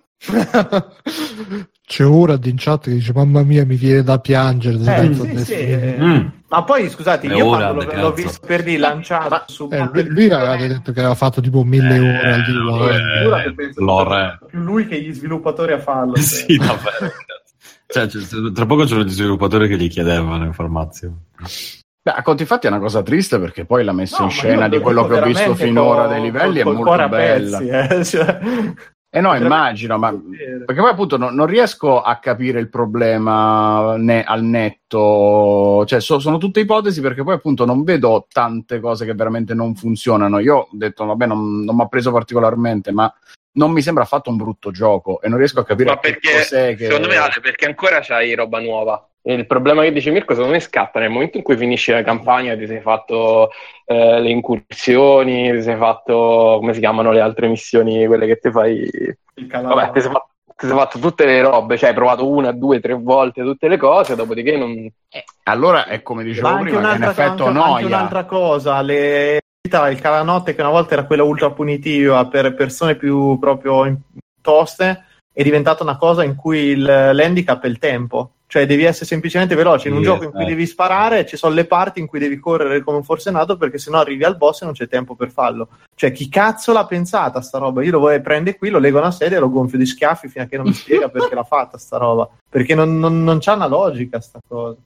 Dice Ziggy B, anche lui conferma, sì, l'Anelli. conferma Che il problema è che non ci sono gli oggetti, quindi non, non ti dà ricompensa, non ti ricompensa Sì. abbastanza questo, questo gioco. Le armature sono tutte Non uguali. dai un senso di progressione, sembra che No, rimane in sempre tutto allora, loro uguale. hanno fatto, loro hanno fatto per quello che è stata la mia esperienza. Io l'ho trovato molto più accessibile, ma così accessibile che quella piccolo di sfida che potevano metterci non c'è. Cioè, nel senso, mentre il primo mi sembrava insormontabile se non lo giocavi tutti i giorni con una costanza e una disciplina quasi da militare. arte marziale, eh, questo per rendere la vita, la vita facile ai nuovi, ai nuovi abbonati, eh, l'hanno reso molto molto più semplice e molto più eh, e, e hanno strutturato la cosa in maniera più facile per chi magari ci si approcciava due volte a settimana, per dirla così.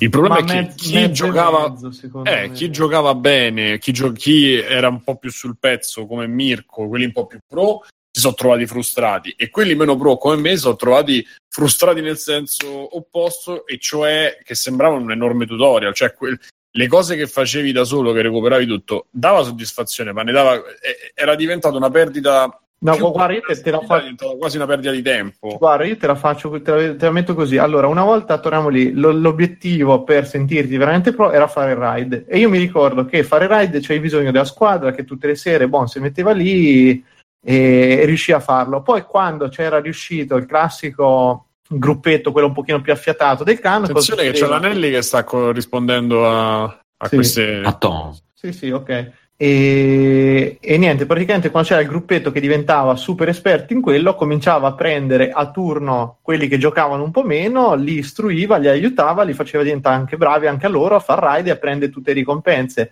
Ma qui, se tu che non fai ride sei allo stesso livello di chi lo fa, che senso c'ha? Cioè, tutto lì. Non, non- non c'è proprio Sì, divertimento. però non c'è- allora pare che la mission del primo fosse la sfida, la mission del secondo è tenere la gente dentro, dentro i server. E, e- e quindi io, se la sfida è bassa, la sera magari un'oretta me la faccio pure facendo altro, però sto, su, sto in gioco. Cioè, l'impressione che ho è un po' quella. Ovviamente io poi l'ho abbandonato prima di voi perché mi è piaciuto Ma molto. guarda che ti dico la verità, che infatti lo dice anche Giallo in chat, cioè il secondo ride non l'abbiamo nemmeno finito noi, cioè perché eravamo tutti al top del top, cioè avevi le armi che ti andavano bene, e dici perché lo faccio sto ride? Cioè perché devo passare tre serie alla settimana, 4-5 ore, perché poi diventava un lavoro con delle, delle robe pazzesche, gente che non dormiva. Gente che sbagliava delle, co- delle piccole cose in banca e rischiava, non so, di rovinare i transfermi. Ciao Gianni. Eh, cioè, queste piccole robe che so anche quello il bello del gioco, che sei così tanto infogliato che veramente... Cioè... O gente che non aspettava per aprire il loot, c'è un sacco di cose. sì, cioè, c'era la follia, però, esatto. E adesso invece dici, no, vabbè, ma raga, ma io non, non me va di farlo perché non, non, me ne frega un cazzo. Poi per carità saranno passati anche anni dietro, quindi la gente comincerà anche, anche giallo stranamente si è fatto una vita dopo Destiny, oltre a Destiny. Dovresti scrivere un libro tipo La mia vita dopo Destiny. Io no, no, no, so, so così, no, lo intitoli male, il, Guardiano. Tipo. Sì, sì, sì. E, la ferita bianca le cose multiplayer edizione io ne, ne parlo tuttora con una voglia matta di ristare lì almeno che cazzo te devo dire due sere a settimana piene incazzarmi bestemmiare fino alla morte perché era bello comunque nonostante tutto Invece boh. Comunque, se con Destiny ogni tanto è riuscito a giocare insieme a voi, vi ringrazio perché con Monster Hunter non vi ho visto neanche il personaggio. Sono riuscito a vedere vostro. Quindi vi ringrazio. Mirko e l'Allegra Banda. No, no, Fabio. Ma io guardo sempre indietro. Eh, non... Eh, eh, l'ho preso, quindi siamo, siamo, tutti, siamo tutti tranquilli. Eh. Non è Marco quello sulla lista amici. Rip Destiny 2. Esatto. Eh, sì. Vediamo, vediamo quando Stavo parlando da solo? Sì, vediamo Dicevo, quando uscirà questa espansione. Secondo me non ci... Sì, però secondo me sta, cioè, questa idea del fatto che si stanno buttando sulla nuova generazione, eccetera, mi sembra... Mi... Non lo so. Secondo me non so neanche ci sarà un terzo, Mirko, te lo dico. Un... Ma secondo me non lo boh, che, che cazzo ne so, Simo. Tanto, tanto se esce ci rincula tutti un'altra volta, quindi... Ma no, a proposito come ha venduto Destiny 2? Non si sa niente, Fabio. Infatti è quello che... Allora, già il primo era, era un mistero totale. Il 2 non si sa i giocatori, non si sa niente. Su Twitch non esiste più. Cioè, ci avrà 100 giocatori che lo guardano, quindi non, non si sa tutti gli streamer... non è che una cosa se non è su Twitch non esiste. Pass- no, beh, eh, però, però, però ti dà un po' il polso della situazione. Sì, no? Quello sì. Cioè, però più che altro quello che piace vedere alle persone. Il primo hanno cominciato, continuato a streamarlo fino alla fine. C'erano comunque streamer che anche alla, praticamente il giorno dopo che è uscito il 2 ancora avevano boh, migliaia di visualizzazioni con l'1. Eh. Mm. Cioè adesso vedi che quelli che facevano Destiny sono passati. Prima da, da console, sono passati a PC, tutti convinti che su PC sarebbe stata una roba pazzesca. E poi sì, era un gioco della Madonna, però boh, anche quello, sta mossa di buttarlo su Battle.net e poi lasciarlo morire lì, non lo so, una roba assurda veramente.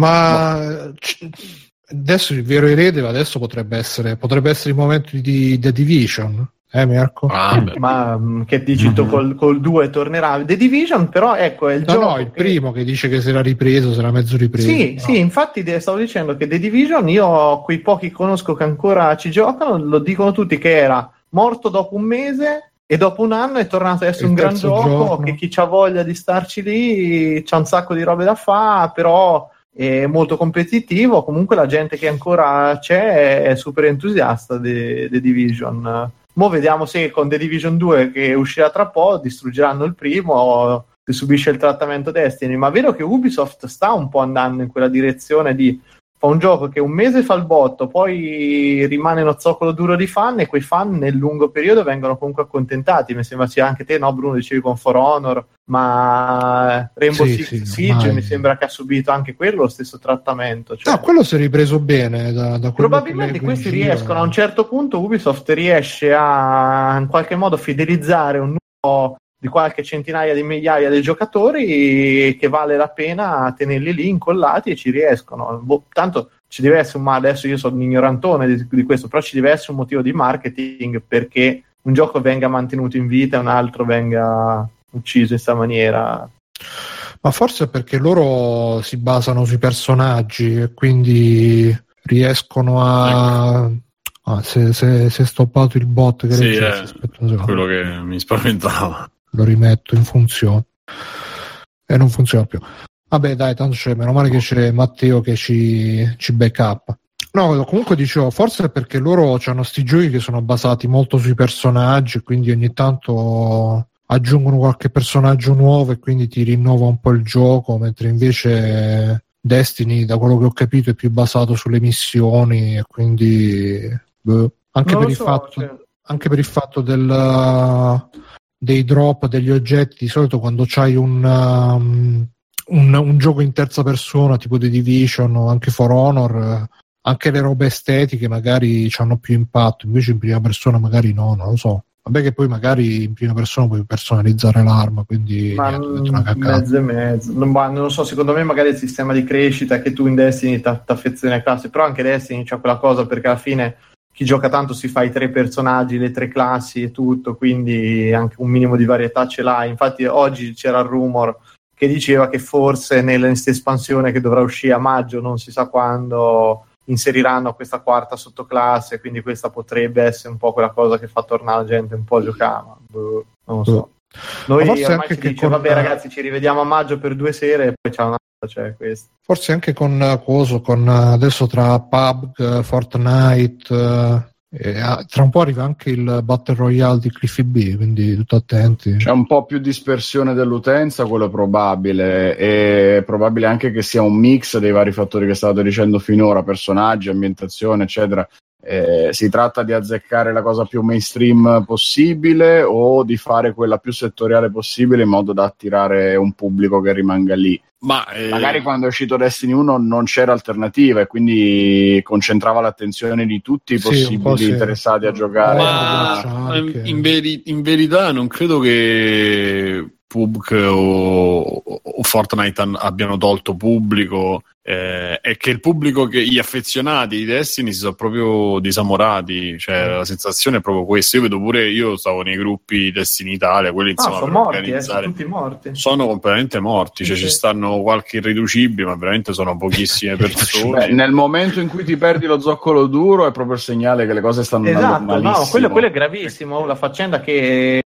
Eh dico con l'uno fino a prima dell'uscita del 2 tu cercavi dice ho bisogno di uno per fare raid e c'avevi ma un botto di gente che ti rispondeva e tuttora giocava sì dai fa che fia eh, il 2 dopo un mese e mezzo scrivi eh, c'è qualcuno per raid ma proprio silenzio una roba impressionante ed era così sui siti eh, inglesi esteri insomma era così. Io anche l'uno a un certo punto non avendoci più il gruppo per giocare giocavo col matchmaking c'erano vari servizi a cui ti potevi appoggiare per fare il gruppo con gli stranieri e lì Madonna. era pienissimo di gente, cioè giocavo sempre, ho provato quello per il 2, non trovava gente, cioè questo fa paura, vuol dire che il gioco non c'è. Cioè è morto. E, e, e, quindi loro probabilmente hanno preso i soldi di chi l'ha preso dei One, di chi ha preso sì, magari... Chi l'ha preso l'ha preso tutti quei due quei DLC integrati, quindi... Esatto, perché pensavano di ripetere l'esperienza dell'uno, invece poi si sono trovati di fronte a, a, un gioco molto snaturato e quindi probabilmente hanno proprio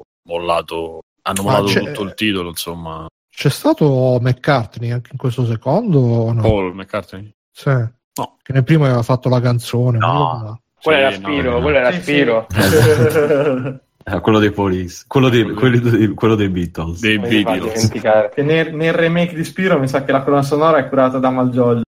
Magari. Mentre Beh, gira Narcos 3. Mi sono innamorato, ma di Crash Bandicoot dice. Mi sono innamorato.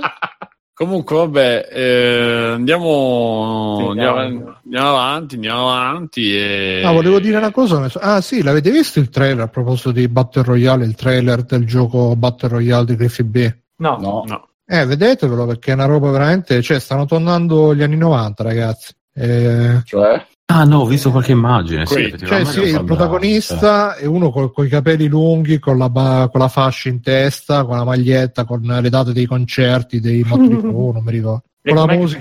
Si chiama? Eh, non lo so, hanno, ha postato Mircotto il, il trailer sul gruppo. Eh. E praticamente, cioè, dopo Lawbreakers... Ecco, Radical Hates. Radical Lights, sì. sì Lawbreakers Radical è, è fallito completamente, adesso si sono buttati su sto Battle Royale ma è una roba, cioè, a parte la grafica, che vabbè, Fortnite pare Last of Us a confronto, e, e, poi cioè, c'è questo che, che, va girando con la bicicletta, pare Tony Hawk, con la bicicletta, con l'amico dietro e sparano. È veramente una roba. Comunque stanno tornando gli anni 90, ragazzi. Ma chi gli dà i soldi a Cliff B a fa, per farsi. Eh, boh, ce l'avrà. hanno detto di seguire il trend del Battu, Battu Royaru. E e non farlo, vai, divertiti. Sto vedendo ora so. il trailer, eh. Sto vedendo sì, sembra, sembra un sì, magari è andato un po' avanti perché all'inizio Sembrano, sì. ma anche i livelli, i livelli sembrano quelli che facevo col build 3D di Duke Nukem io a 12 anni. Sì, esatto.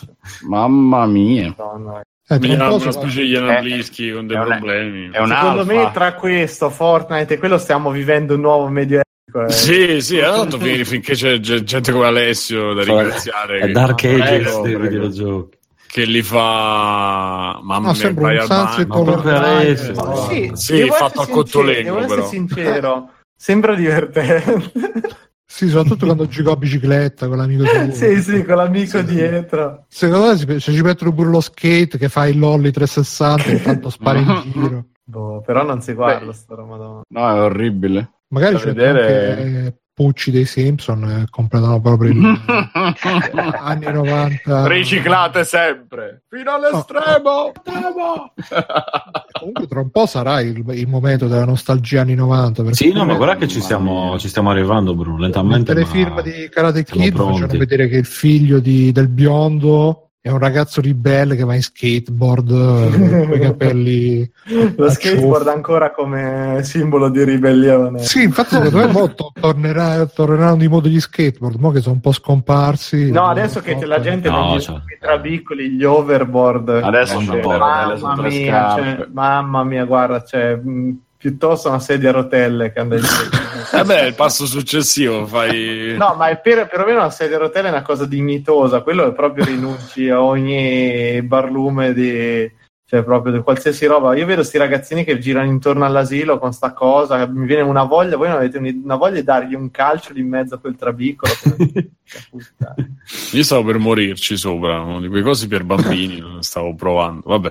E eh, comunque possiamo andare avanti, direi. Direi che insomma, abbiamo, abbiamo viscerato l'affare, l'affare. Ma gli ex, il giro ex- Stefano, tu c'hai un extra credits da fare? Io Veloce? sì, Io ne so fatto giochi uno, vai. niente, però mi spiace, ma dopo il mio ex- extra credits penso che eh, andrò a prepararmi per dormire. Ah, no. Esatto, no, no, no. No, no, purtroppo no. Perché, Perché volevo dirvi di quando ero in seminario. e- Sì. E comunque- no, no, questa non la posso dire. No, purtroppo. No, niente. Eh, Allora, no, il mio extra credits è che ho visto Megalobox, il primo episodio. Eh, Ah, H, Ah, eh, ah, il Joe. famoso Rocky Joe. esatto, Ashita no Joe. Rocky Ok. Joe Robot. Rocky Joe per millennials lo definirei come, se, come Darling in, in the Flux che è Evangelion per millennials e queste cose qui Ehm, devo dire che effettivamente non, no, non, è, non è brutto non è male Eh, è molto particolare come ambientazione dove c'è questo queste città, non so perché mi ha ricordato il film di Dredd, quello con Stallone, con la mega città e poi al- fuori ci sono tutte le, le, le favela, gli, gli, gli slam, come si chiamano, sì.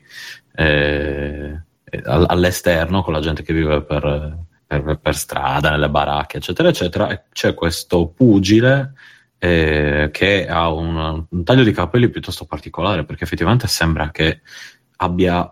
Cioè, che, che gli manchi la parte centrale dei, dei- dei capelli, un pezzo della parte centrale, e che li stia nascondendo con una specie di finto riporto o una cosa simile. In realtà sono dei capelli molto lunghi, cioè abbastanza lunghi e la fronte piuttosto ampia.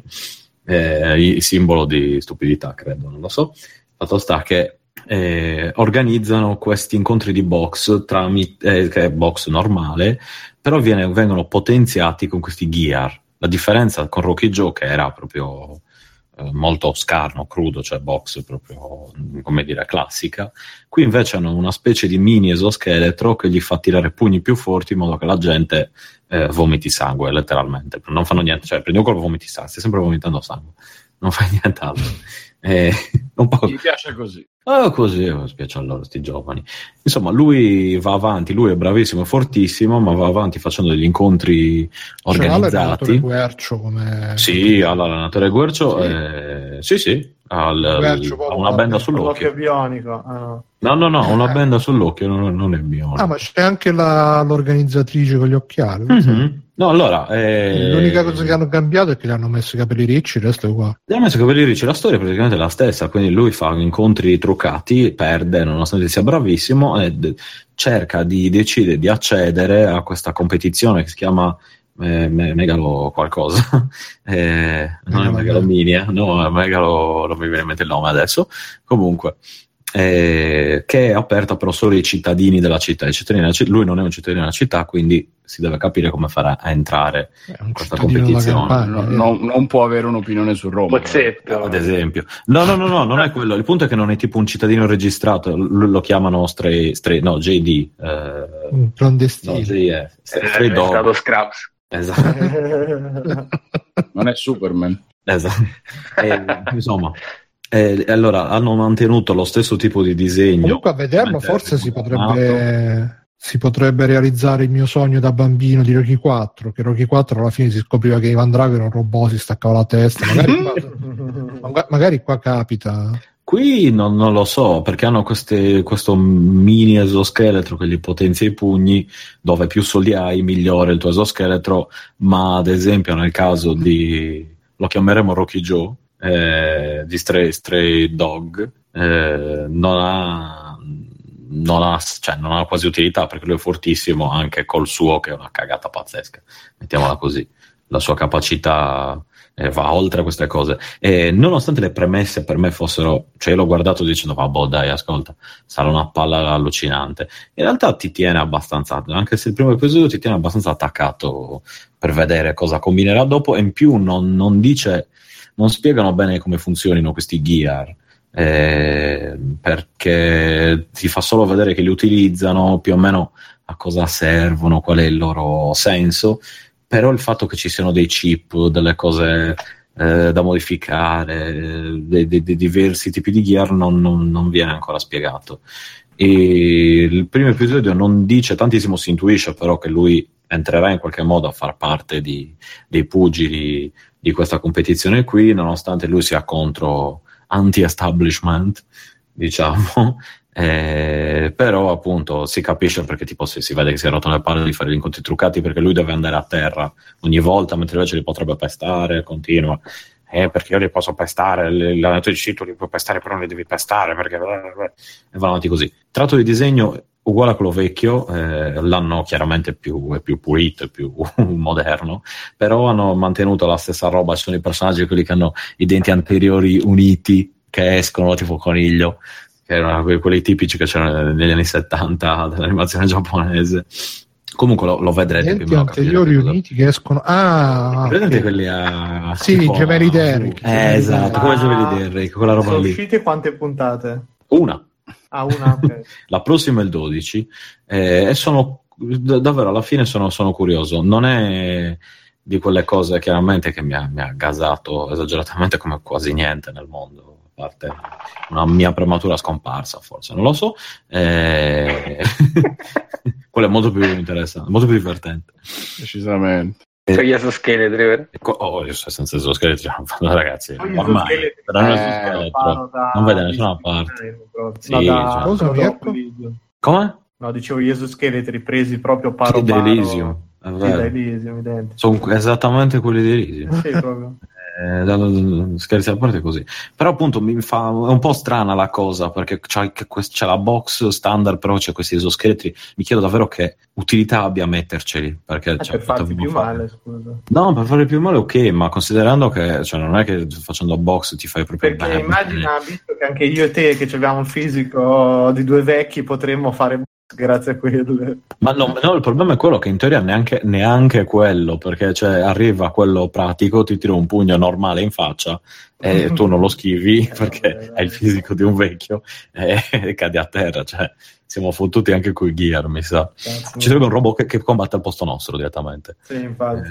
Servirebbe un robot che potenzi il gear dei, attaccato dei, dei al nostro fisico. Sì, o un esoscheletro completo, una roba che ti potenzi tu, cioè una roba la Matrix, diciamo.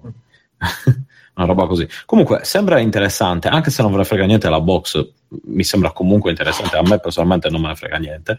Eh, però sembra par- particolare, tra virgolette, come storia, non come, come, come storia basilare, sembra particolare come narrazione, poi è sempre di quel filone lì un po' alla eh, Uomo Tigre, cioè il tizio che è un po', eh, sai, un po' l'outsider eh, rispetto a tutta la situazione, eh, che cerca di gestirsi in mezzo a tutti gli incastri che ci sono, perché chiaramente ci sono i tizi forti e famosi. Avete presente? Eh, eh, come si chiama? Punch Out, che inizi mm. con i tizi di merda e finisci con Mike Tyson. Ecco, più o meno il principio è quello. Cioè, tu sei Little, uh, come si chiama? Little Mac. Little eh, Mac. Little John. Little cioè, quanto sarebbe bello Little Tony che picchia? De- che picchia tutti oh, per arrivare a vincere Sanremo. Con il microfono in mano e ti C'è un bambino vestito da Little Tony, chiaramente. Esatto. E niente, quindi dateci Senti, Tigio, ma i combattimenti sono tipo che nel guerriero che mentre fanno ammazzate ci stanno tutti quelli sugli spalti a commentare ah, adesso ha tirato un pugno perché se tirato sì, il pugno così. Ovviamente perché i giapponesi non possono fare un coso di combattimenti senza la gente che commenta all'esterno che bello. e hai dove hai tipo il, il, l'allenatore che parla con un altro tizio nel mentre eh, anche Rocky Joe lo sente perché hanno tipo hanno, hanno una specie di auricolare Bluetooth eh, so, no no hanno un auricolare eh, Bluetooth stavo notando che c'è l'auricolare e nel quale gli dà indicazioni di diverso tipo. Mi chiedo poi che utilità abbia l'auricolare, così che il ring è grande quanto un ring normale, quindi se tu parli... Così poi quando ti arriva un bel cazzotto in un orecchio te, te lo trovi. Sì, esatto, cioè, quello che ho pensato anche io, cioè, dovresti toglierti tutte le cose. Direttamente cioè... una corteccia. cioè, così lo senti dentro il cervello. E c'è lui Madonna. che appunto, ah perché vedi, lui è fortissimo, allora lui sente che dice è fortissimo, però de- deve farsi battere perché ci servono i soldi, allora lui sente e dice quello, ah, gli tira l- l'auricolare, dice no, vedi, Ma si sa faccio quello che voglio. Sarà la serie? Uh, 12 mi pare di aver letto. Ah, beh, sì, beh, allora 12, 13 No, no, no, è gestibile. Ehm, davvero, non, non, è male, guardatevelo. Eh, botte di ignoranza medio-alta, ma non, non, non, non proprio... Col cuore, col cuore. Mi sembra brutto, esatto. E niente, tutto qua. Bene. Tutto qua. E, grazie Stefano. E che voglio fare un altro giro? Io ne approfitto e vi saluto anche adesso. Ciao, ciao, ciao, ciao, ciao. ciao allora, a tutti. Vabbè, leggiamo, leggiamoci ciao. un po' di posta e poi vediamo 11, 11 11.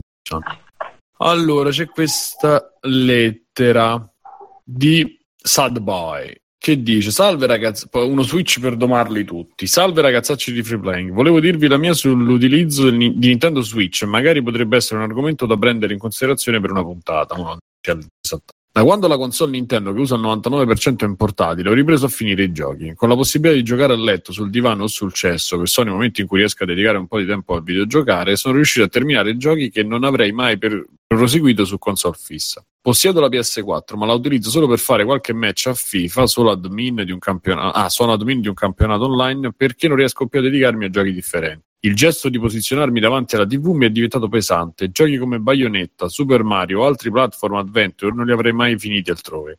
Quindi sono contento di aver puntato quasi dall'inizio su Switch e spero che Microsoft o Sony prendano ispirazione da questa nuova maniera di usufruire del gaming. Voi che ne pensate? Vi abbraccio, Sad Boy. Bruno, inizia tu, c'è una riflessione.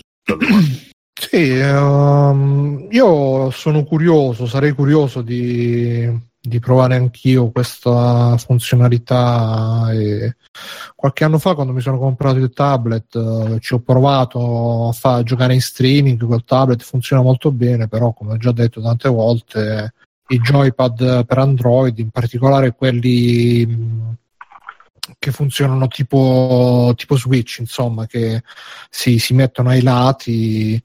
Ne ho, ne ho, provati un paio e hanno tutti dei grossi difetti che um, vanno bene per gli emulatori perché il, il pad direzionale funziona bene, però gli analogici funzionano molto male, hanno delle forti mh, dead zone quindi tipo mh, mm, puntare la telecamera con lo stick destro è impossibile perché se ne va o fa il movimento pieno che la telecamera se ne parte oppure non si muove proprio infatti aspetto la mia speranza è che, che per Switch esca qualcosa del genere per streamare da PC oppure uh, che insomma si si riescono a trovare dei joypad che funzionano bene. Tra l'altro, ultimamente era anche uscito un, un tablet cinese che era proprio copiatissimo dallo Switch. Chissà se, se c'ha un, dei buoni controlli.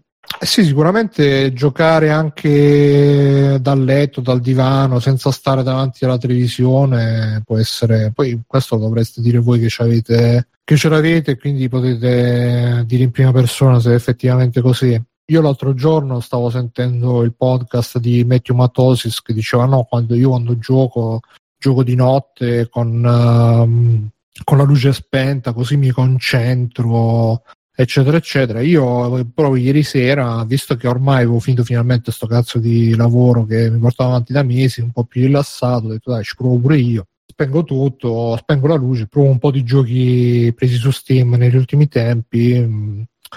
Eh, sì sì diciamo che sicuramente se uno riesce a, a estraniarsi una bisogna bisogna un po' eh, andarci con l'intenzione, perché um, se uno non ci va con l'intenzione a giocare e si, si circonda sempre di tutte le distrazioni che ormai fanno parte della nostra vita, è difficile, specialmente con i giochi più un po' più impegnativi, un po' più soprattutto che ti, non ti catturano attraverso appunto i mezzucci eh, del mm, ossessivo compulsivi anche lì, insomma. E quindi, boh, eh, ripeto, qua intanto c'è Mario Metallo che dice continua a vedere gente che non finisce giochi nemmeno su Switch. Ma, eh, sicuramente io ti posso dire che appunto quando feci l'esperimento dei giochi in streaming su tablet, ma anche semplicemente dei giochi su tablet, uh, mi ricordo uno dei primi giochi che installai fu Geometry Wars 3 e ci giocavo un bel po', perché poi abituati come siamo a poi specialmente io che sul computer ci lavoro, po- ci lavoro pure. Quindi non, non, c'è mai una separazione netta tra, tra gioco e lavoro gioco è, è tutto un minestrone una macedonia anzi per ritornare ai vecchi fasti. Eh, tutto, tutto da una parte e quindi staccare un attimo, avere un sistema completamente dedicato dove non ti partono le notifiche, non vedi, non c'è l'occhio sul monitor secondario, eccetera, eccetera, sicuramente è ora della PlayStation. Bruno. Eh, ma la PlayStation il problema, Mirko, è che comunque sia la teoria è attaccata sempre alla stessa televisione. Poi, no, allora, non va, allora non va bene. Poi avrei comunque il monitor secondario a fianco, magari. No, no, è ora della nuova televisione. Ci vuole una televisione in bagno. Sì, Oppure il nuovo frigorifero Samsung che c'ha... C'ha la tele? Sì, c'ha un, un 22 pollici messo per, uh, in verticale. No, mm. quindi praticamente 22 sì, pollici sì. perfetto per 22 smart. pollici, sì, con dentro come si chiama il sistema Zenis, là, come si chiama il sistema di Samsung? Tizen. No, boh. e fa il mirroring eh, delle, una roba imbarazzante c'è gente che lo compra perché così non compra il televisore in cucina. Tu pensa a vederti una roba in verticale. in verticale cioè no per lui cioè sempre dritto però su uno schermo che in verità non è un 22 ma è e eh, che sarà un 10 pollici 10, l'equivalente sì. di un 10 penso ad una famiglia di fronte al, tele, al, al frigorifero. Che guarda il frigorifero. Finalmente smart, le famiglie tradizionali puoi nuovo davanti al frigorifero. ti puoi connettere tipo le, le soundbar e c'è anche la telecamera dentro per, eh. perché così tu mentre fai la spesa puoi vedere cosa c'è dentro cosa il frigo, cioè, ragazzi, e puoi taggare cioè... No, la, la, cosa che c'ha la telecamera che vedi sullo schermo quello che c'è dentro a fi- e lo puoi anche magari trasmettere su internet eh, probabilmente Così sì. Tra... No, sì fai le live su Twitch. Il mio puoi. Aspetta, però non taggare. puoi continuare a vedere il film mentre prendi una birra perché esatto. devi aprire lo sportello. Quindi... Esatto. Ma, ma, ma pensa se invece, però, quando apri lo sportello automaticamente si mette in pausa. Eh? Eh eh, puoi, taggare gli, oh. puoi, taggare gli, oggetti che eh. vanno quando li tagli vanno nella lista della spesa che, che viene sincronizzata con tutti i telefoni che... Beh, e, pensa, poi, se gli oggetti, pensa se gli il primo aspetta aspetta.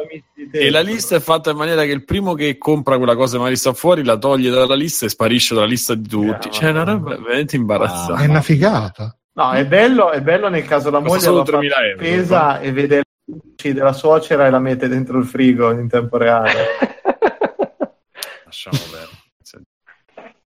Eh, vabbè. E cos'altro, cos'altro? E Alessio non dice niente di tutta questa letterina. Eh, io stavo ascoltando il religioso silenzio Bruno io no, posso dire che mi trovo parzialmente d'accordo, nel senso io non sono ancora nella posizione di non finire i giochi se non posso giocarli a letto, cose del genere, ma sicuramente ho apprezzato tantissimo la possibilità di Switch di avere uno stesso gioco. Prendete Zelda l'anno scorso, che ce l'avevo sempre perennemente nella console, in qualunque situazione, perché se uscivo me lo portavo se uscivo naturalmente dovevo, che ne so, prendere il treno, roba così, eh, se stavo a casa me lo potevo giocare dove cazzo mi pareva, dal cesso al letto, al divano, alla tv ovviamente. E il tutto quindi senza interrompere mai perché potevo passare dalla portabilità alla tv appena si scaricava Switch continuavo a giocare sulla tv o appena mi stufavo di stare seduto staccavo Switch dalla tv e me, mi mettevo sul letto sdraiato e continuavo a giocare. Infatti era diventato veramente un problema a un certo punto e questo spiega come ho fatto a fare 300 ore solo su Breath of the Wild Switch. Capisco bene che a un certo punto, per questioni di comodità, di praticità, di tante cose, una soluzione del genere che è eh, scalabile a seconda delle tue esigenze ti permette di giocare come ti pare e sia un grosso vantaggio. Una cosa che avevo tentato di fare anche con PS4, che era compatibile con PS Vita in streaming, solo che non ho mai capito se è la rete di casa mia, che probabilmente o che cosa, non, non, riuscivo e poi vabbè era molto più difficile perché PS Vita non emula fisicamente tutti i tasti, mm, per esempio R2 e L2 del controller del DualShock, la PS4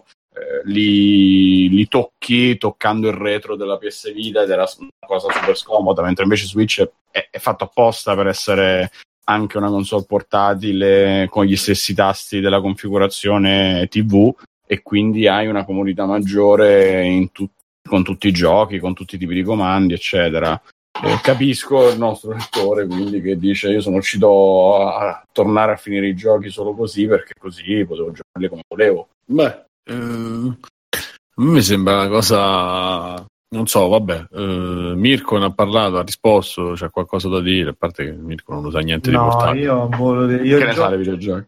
In realtà a volte vorrei anche giocare qualcosa sul portatile, però poi non, non me ne va, cioè non, boh, non riesco a godermi, dico, tutte quando ci provo, anche, ma proprio non riesco più a giocare né su tablet né da nessuna parte, posso venire. Non lo so, a me, a me sembra... Stefano è andato via, Fabio, che c'hai da dire? Io ci sto giocando in realtà tutti quegli indie che avevo preso, magari preso PlayStation 4 e su, su un PC, però non l'avevo mai fatti partire perché sai, su PlayStation 4 essendo pieno di roba che esce, tante volte prendi il gioco indie, ma poi tra una roba e l'altra non, non lo giochi mai. Invece su Switch, col fatto che comunque le uscite sono più dilazionate, eh, i giochi AAA sono molto molto meno, se non quasi inesistenti.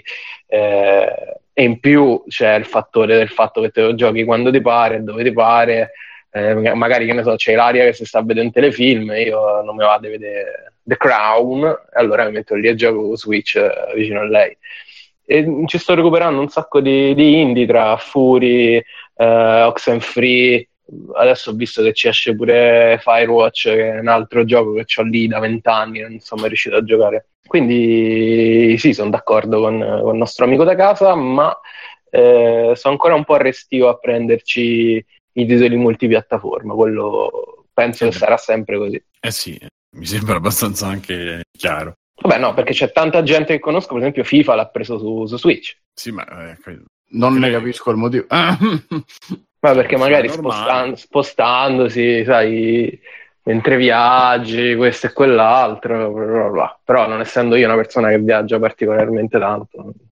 Ma io a me sembra esag- cioè non lo so. Mm, allora, la possibilità di giocare in, port- in portabilità sicuramente è, è, una cosa in più, però credo non lo usi molto in no. portatile Switch, no, usi più no. dal televisore. Sì. Sì, perché per me è una, cioè, non lo so, giocare è, una, è, un po' una condizione pure mentale, nel senso ci voglio dedicare, o, o meglio, lo voglio fare in una, in una, certa maniera. Se comincio a, portarmelo in giro per casa, già a casa non faccio quasi un cazzo eh, di mio, tipo sistemarla, mettere a posto, cose del genere, ma pure quando magari mi metto a letto e non, non voglio stare con, uh, col... già ho il telefono che cerco di staccare almeno lo metto in modalità aereo e metto magari qualcosa da sentire e mi addormento. C'ho un libro sul comodino che leggo un buon libro. pagina. Un buon libro il libro di Saviano. No, cioè il libro... no no il libro di Burioni. E... però cioè, sto... Esatto, sto cercando di sto cercando già, vorrei staccarmi al telefono, se mi stacco al telefono mi attacco su, sul portatile. E poi per come sono io non, non, mi dà, Switch non mi dà la sicurezza che, che sia una, una, macchina resistente, cioè non è che faccio niente, però se dovessi addormentare mi casca, cose del no. genere, eh, onestamente non me la sento proprio, non, non, ho quella lucidità di me lo stacco, anche perché poi, ripeto, ho tutto giù, io su in camera da letto ho soltanto eh, il caricabatterie del telefono, il cavo, insomma, l'attacco della corrente del telefono. Per il resto non ho nulla e quindi ti si scarica, poi devi scendere, scendere devi andare in salone, lo devi mettere in carica e poi il pad che è un po' scomodo e poi ti pesa. Onestamente...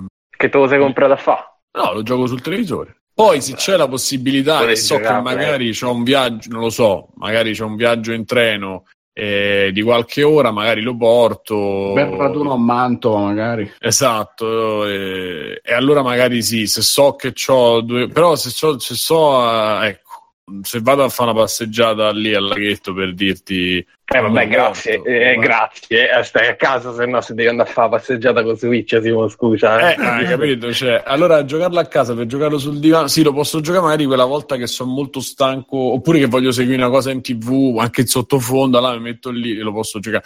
Ma in verità anche quando tempo fa ho ripreso Mario sto continuando Mario a stento però lo sto andando avanti e, e l'ho messo in portabilità come lo schermo piccolo invece c'è, c'è il televisore te lo spari lì non lo so. Però lo dovrei provare con gli indie questo è vero perché comunque sto provando con tutti i giochi diciamo grossi perché ho giocato a Mario ho giocato a Zelda. Zelda ecco quando lavoravo e facevo le notti eccetera me lo portavo. E lì c'avevo la custodietta le cose me lo portavo anche di gusto perché poi li mettevo lì, mettevo lì col cavo e potevo farci qualche ora. Però insomma, se non c'è proprio un pretesto dove so che posso giocare comodo, onestamente non, non me lo porto. Non ce l'ho come abitudine. E poi ripeto, dentro casa preferisco, preferisco fare altro. Insomma, non, questo è quanto. Eh, Canada vostro onore. No, io so.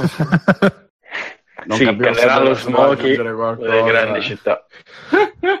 No, volevo aggiungere che invece, anzi, io mi sono voluto un sacco anche la possibilità, che ne so, di giocare gare su gare di Mario Kart 8 online, eh, semplicemente ecco, quello per fuori dal letto. Ecco, eccetera, quello sì. Sei quello là compulsivo a fare gare su gare. Però lo fai magari mentre chiacchieri, mentre fai un'altra cosa. Esatto, cioè, ci può, eh, ci può mentre speak. Però, esatto, però lo faccio, ripeto, per, per, per come l'impostazione che mi sono dato da quando sto vivendo da solo non è quella di circondarmi la, il letto di roba perché prima c'avevo tutto nella stanza da letto e anzi che non, non ho mutato eh, aspetta, non sono diventato un clicker eh, di, di Last of Us perché dormivo con il modem fast a 40 cm da, dalla testa, PC fisso acceso, le varie caricabatterie, console, cose.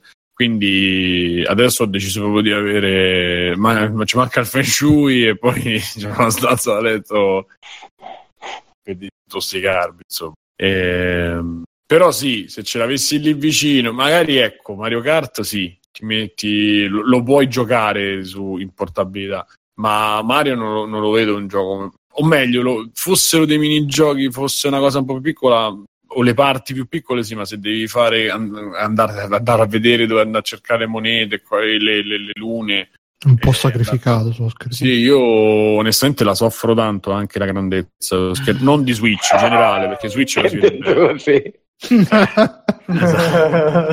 eh, lo so. Eh.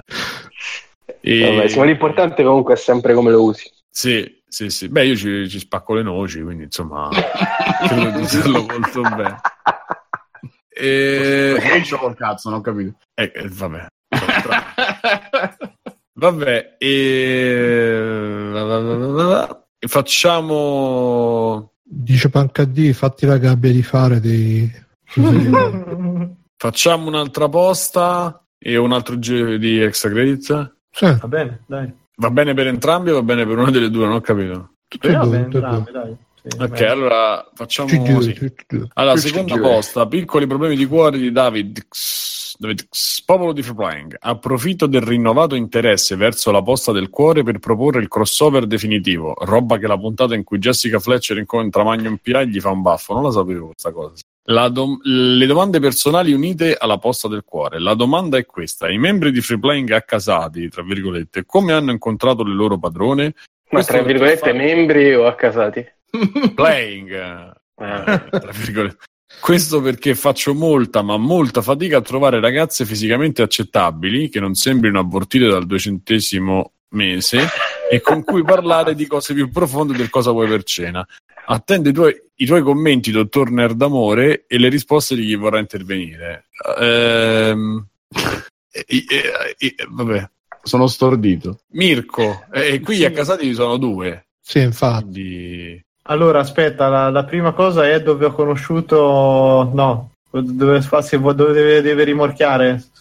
Cioè, Sì, o- Do- dove tu hai conosciuto, così lui batterà in quei posti. Ah, e io, ma ho conosciuto in realtà, erano il solito giro di amici, di amici, il solito, e quindi eh, in realtà la, la padrona, diciamo, era l'amica di una che ci provava con me, che a me faceva cagare, e, e quindi con questo eh, ho rovi- ho rovinato l'amicizia tra la padrona e l'amica, e un macello, vabbè. Quindi no, ma eh, semplicemente ti dico, amici di amici, io non è che... No, E- sulla strada, ma era Mirko quello sulla strada, Sì, ero io, ero io. diciamolo. No, però, se, però mito. a proposito di donne sulla strada, mi ricordo che tipo cioè, avrò avuto 16 anni e c'era un Mirko. amico nostro che ce ne aveva Eh, 18. amico, sì. Aspetta, aspetta, aspetta, che aveva, pre- aveva preso la macchina e mi ricordo quando una nostra amica, anche lei sedicenne, vide delle puttane sulla strada. Per la prima volta in vita sua disse: Ma cosa fanno queste donne? Aspettano il marito a questo, ma con un'innocenza pazzesca. Posso dire una cosa che a me mi, mi ci portavano da piccolo? Cosa? Come ti dice, andiamo a vedere le donne che aspettano sì, il marito. mia, ma- mia madre e mio padre andavano a vedere le donne che facevano gli spettacoli. Facevano i puttan tour, mia madre e mio padre.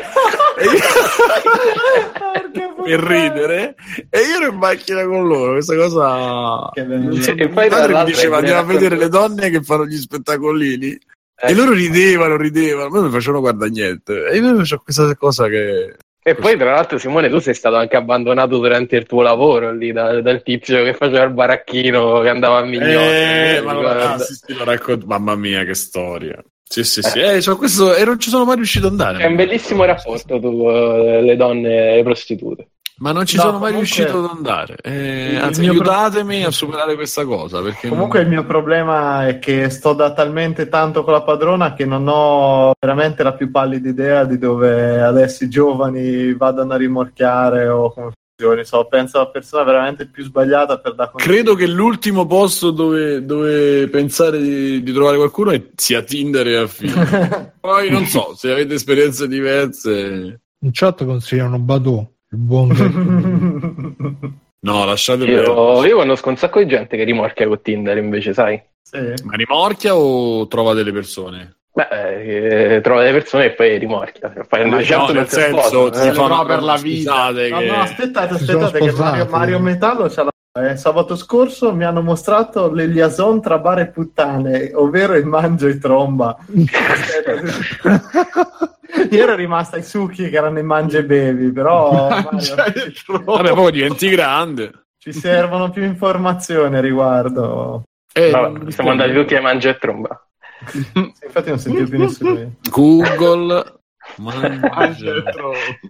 Non so se sarà quello il nome. Ieri Vabbè. Vabbè. con l'esclusione di Tinder. Boh. Intanto Goku l'ha detto Stanno- la verità. Stanno scambiando. Cioè? L'ultimo posto è ingegneria, non Tinder. Ingegneria. È vero, è vero. Secondo a me, allora, Vabbè. da quello che so, in prigione rimorchi un casino. Fa- Fabio, vai. Io non ingegneria, infatti a lettere. Eh, ci siamo conosciuti all'università, io e Ilaria. Tra l'altro lettere eh, veramente eh, ve lo, ve lo consiglio. B. No, lettere, lettere di Roma 3, ragazzi, è una roba. Sì, sì, sì. Beh, se, se ogni mai... mezz'ora. Sì, esatto. Se Eh, venite a Roma, fateci un giro. eh. Sì, non è sì, detto che poi tornate... fate come me, iscrivetevi e non, non finite mai l'anno, così potete, ogni anno potete, cioè non finite mai il corso, così potete andare ogni anno. e- Allora, Ogni anno sarà bello come il aspetta, primo. La mossa della disperazione che fanno tutti i miei amici che hanno bisogno di carne fresca e so pure so veramente talmente tanto secco è Thailandia? i- i- no, i latinoamericani. I, lati- i balli latinoamericani. Quando arrivi Eh, ma trovi tutte, trovi tutte le sondate nel cranio, secondo me. o È vero, è vero, è vero, però se non riesci a chiavare facendo Sì, i sì, latinoamericani sei veramente, penso, un caso patologico. Sì, sì, sì, sì. Peggio del peggio. Poi, allora, qua in zona esistono anche i bar delle Tardone per chi vuole, ce n'è un paio a Falconara per chi vuole che... Lo sai che c'è un quartiere di Roma che si chiama Falcognana? Hai visto? Vede che in ogni, in ogni città c'è, c'è una zona con le Tardone che eh. aspettano Ti andavi, avviare andavi da piccolo, Sì. Simo? Mi ricordo che Eh? mio padre... Ti andavi No. da piccolo. Sì, sì. No, ho fatto- No, mi, no, no. mi ricordo che mio padre una sera ci andò con eh, varie persone con cui faceva fisioterapia, così andarono a cena in sto posto, non so chi organizzò che altro, però mi fa, ma te lo conosci sto posto? Perché a me mi sa che è pieno dei puttanoni. cioè, infatti, io fatto, ma dopo parlavo con un amico mio e mi faccio, ma te lo conosci sto posto? Ah sì, dove ci stanno le tardone che scopano i ragazzini, cioè proprio così. Mangia e tromba, era già. non era mangia e tromba, però insomma. Vabbè, quindi... eh, Un posto in Toscana ci avete da Eh, indirizzare. no. E Io cerca, quando- cerca se c'è un fa- qualcosa che con Falco. Quando ero a Casato, comunque eh, la, la conobbi, eh, niente, eh, Facebook perché mh, Su ci fu la, cena, la, classica, la classica cena di classe delle, delle elementari dopo vent'anni, da lì ho cominciato a sentire. Eh. E che altro? E, dove trovare eh, ragazzi fisicamente accettabili? Sì, devi iscriverti o a tango o al latinoamericano. E devi, puoi. Oppure oppure- all'università sì, ma- prendi una laurea che ti può sempre servire, dai. Sì, pure all'università, anche a dieci. 36 Allora- anni allora- servire. Aspetta, un'altra. A Firenze il mangia e tromba sono a regola. Quindi c'è l'ampre, l'ampredotto e fregna il menù. Come cazzo funziona? Eh, Oh, beh, beh, ragazzi, io questa cosa non la conoscevo. Ammetto che non la conoscevo i mangia e tromba. Adesso vado a cercarli su Google. Mangia Sì, e tromba. Eh. Comunque te lo, te lo suggerisce, eh? ti dice pure indirizzo. Mangia e tromba e indirizzo. Vuoi mettere l'indirizzo su Google Maps? Comunque c'è un locale che si chiama proprio così a Forte dei Marmi. Paninoteca, ristorante, Facebook. Prato, mangia e tromba, bruttastoria.it.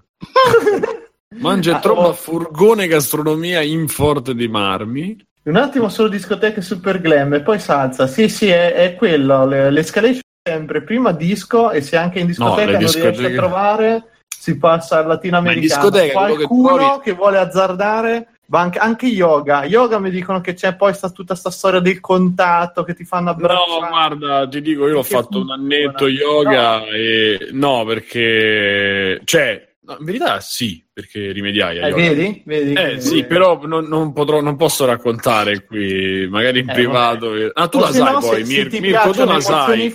Tu la sai. Sì, sì, ma se Eh. ti piacciono emozioni forti, equitazione, anche lì potresti trovare qualcosa di grosso. Però sa- devi resistere un po' al confronto, diglielo, eh, diciamo subito, devi un attimo essere forte, perché so, per quanto tu possa Oh, essere ah, aspetta, aspetta, aspetta, adesso ve lo dico, tutti- ovviamente tutti per sentito dire, eh. I, i corsi di cucina, corsi di cucina con la Eh scusa. sì, ma più che altro perché insieme. cercano quelli, quelli ricchi, perché costano... Eh, perché costano tanto, è vero. L'ira è del vero. signore È costano i vero, corsi questo di qui è vero. Però il mangia e tromba lì lo potresti creare te in caso il corso andasse a buon Sì, quello sì. Co- ma perché Gotu- Gogul dice non, Gogul. oppure non sottovaluterei le virazioni, si risolve il problema definitivamente, mi pare che Bruno e Davide l'abbiano fatta, ma no, rispondi a questa chiudere? Possiamo Sì, chiudere questa qua nella naftalina. No, volevo Sei dire, un possiamo, po' l'età beta del... possiamo chiudere questa parentesi con- leggendo una recensione di Mangia e Tromba. Sì, Dai. sì, oh, quella terribile là. Dici, dici. Un, po- un posto stupendo e tante cose buone, come le focacce. E il mare è stupendo e bello. Però il mare non si sa cosa tra l'altro, però il mare, anche se era mosso, i bagnini invece di aiutare le persone che stavano chiedendo aiuto non hanno fatto niente.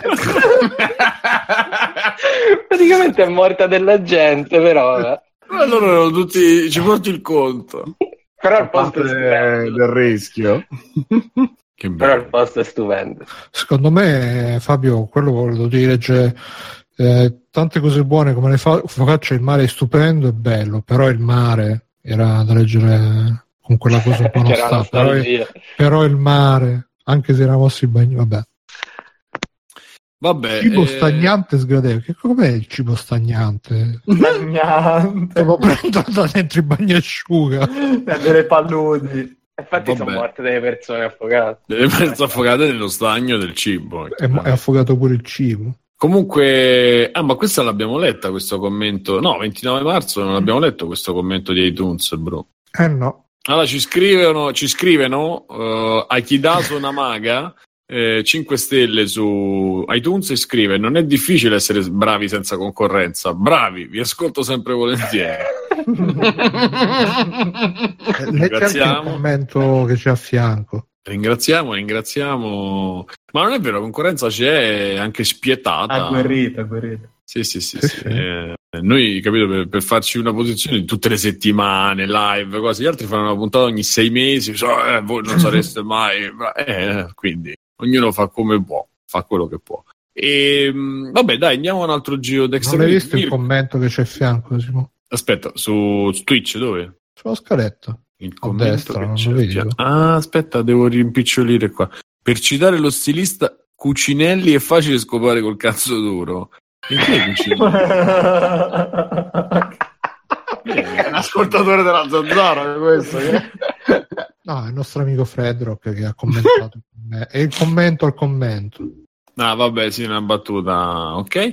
Allora, eh, facciamo un altro giro di extra credits, così oggi abbiamo portato a casa la puntata. Io, Mirko, parlo stavolta, faccio io l'introduzione a Super Vai. Seducer. Se vuoi, Ah, ok, ok. questo è stato una se- abbiamo avuto due settimane di, eh, di due, tre, insomma, di, di super live, di giochi finiti, insomma, c'era preso, c'era presa bene. Mirko ha trovato sto Super Seducer e l'abbiamo fatto, l'abbiamo giocato io, Mirko e Bruno. E fondamentalmente il gioco è, eh, ormai ne, sapete probabilmente più di noi, però per farla molto breve, esatto, per farla molto breve, è un gioco fatto in eh, full motion video con i, con i bivi e le scelte multiple sulle risposte. Fondamentalmente sono tutte appunto scelte multiple su, su azioni da fare o risposte da dare, insomma, e su come iniziare una conversazione e su come continuarla, fondamentalmente con l'obiettivo di eh, rimediare un numero, rimediare un appuntamento, un'uscita, una trombata con una ragazza per ogni episodio. Sono sei episodi, sette, non ricordo. E, mm, e questo gioco, la particolarità è che è stato prodotto probabilmente da questo Ricky Leroy, come si chiama? Ricky Leroy non è chiaramente, si chiama La Rua. Eh, Richard, Richard. la ruina. Richard. Richard la Ruina, è come, sì, come gli anziani, era Lella. Era. Richard la Ruina che è un grosso pick-up artist. I pick-up artist sono questi ragazzi che si, si specializzano nell'arte della seduzione, fanno dei... eh, fanno anche dei seminari, dei corsi, si fanno pagare anche parecchio. È una cosa che ormai è dal 2004 4-5 che è esplosa. Il primo più famoso fu Sto Mystery, si chiama, eh, c'ha un nome polacco, non ricordo, e venne portato un po' a...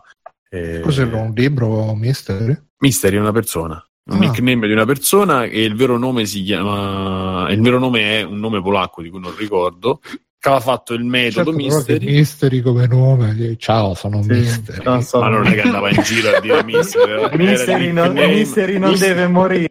nelle, nelle comunità di, di seduzione Tossico si poteva chiamare il nickname era Mystery, ma non, non è che andava in giro a dire io sono Mystery. ciao. Però sarebbe bello. sì. Comunque, sì, comunque What's your name? I'm Questo- Mystery. What's your name? Mystery. What's your name? Fuck you. Immagino.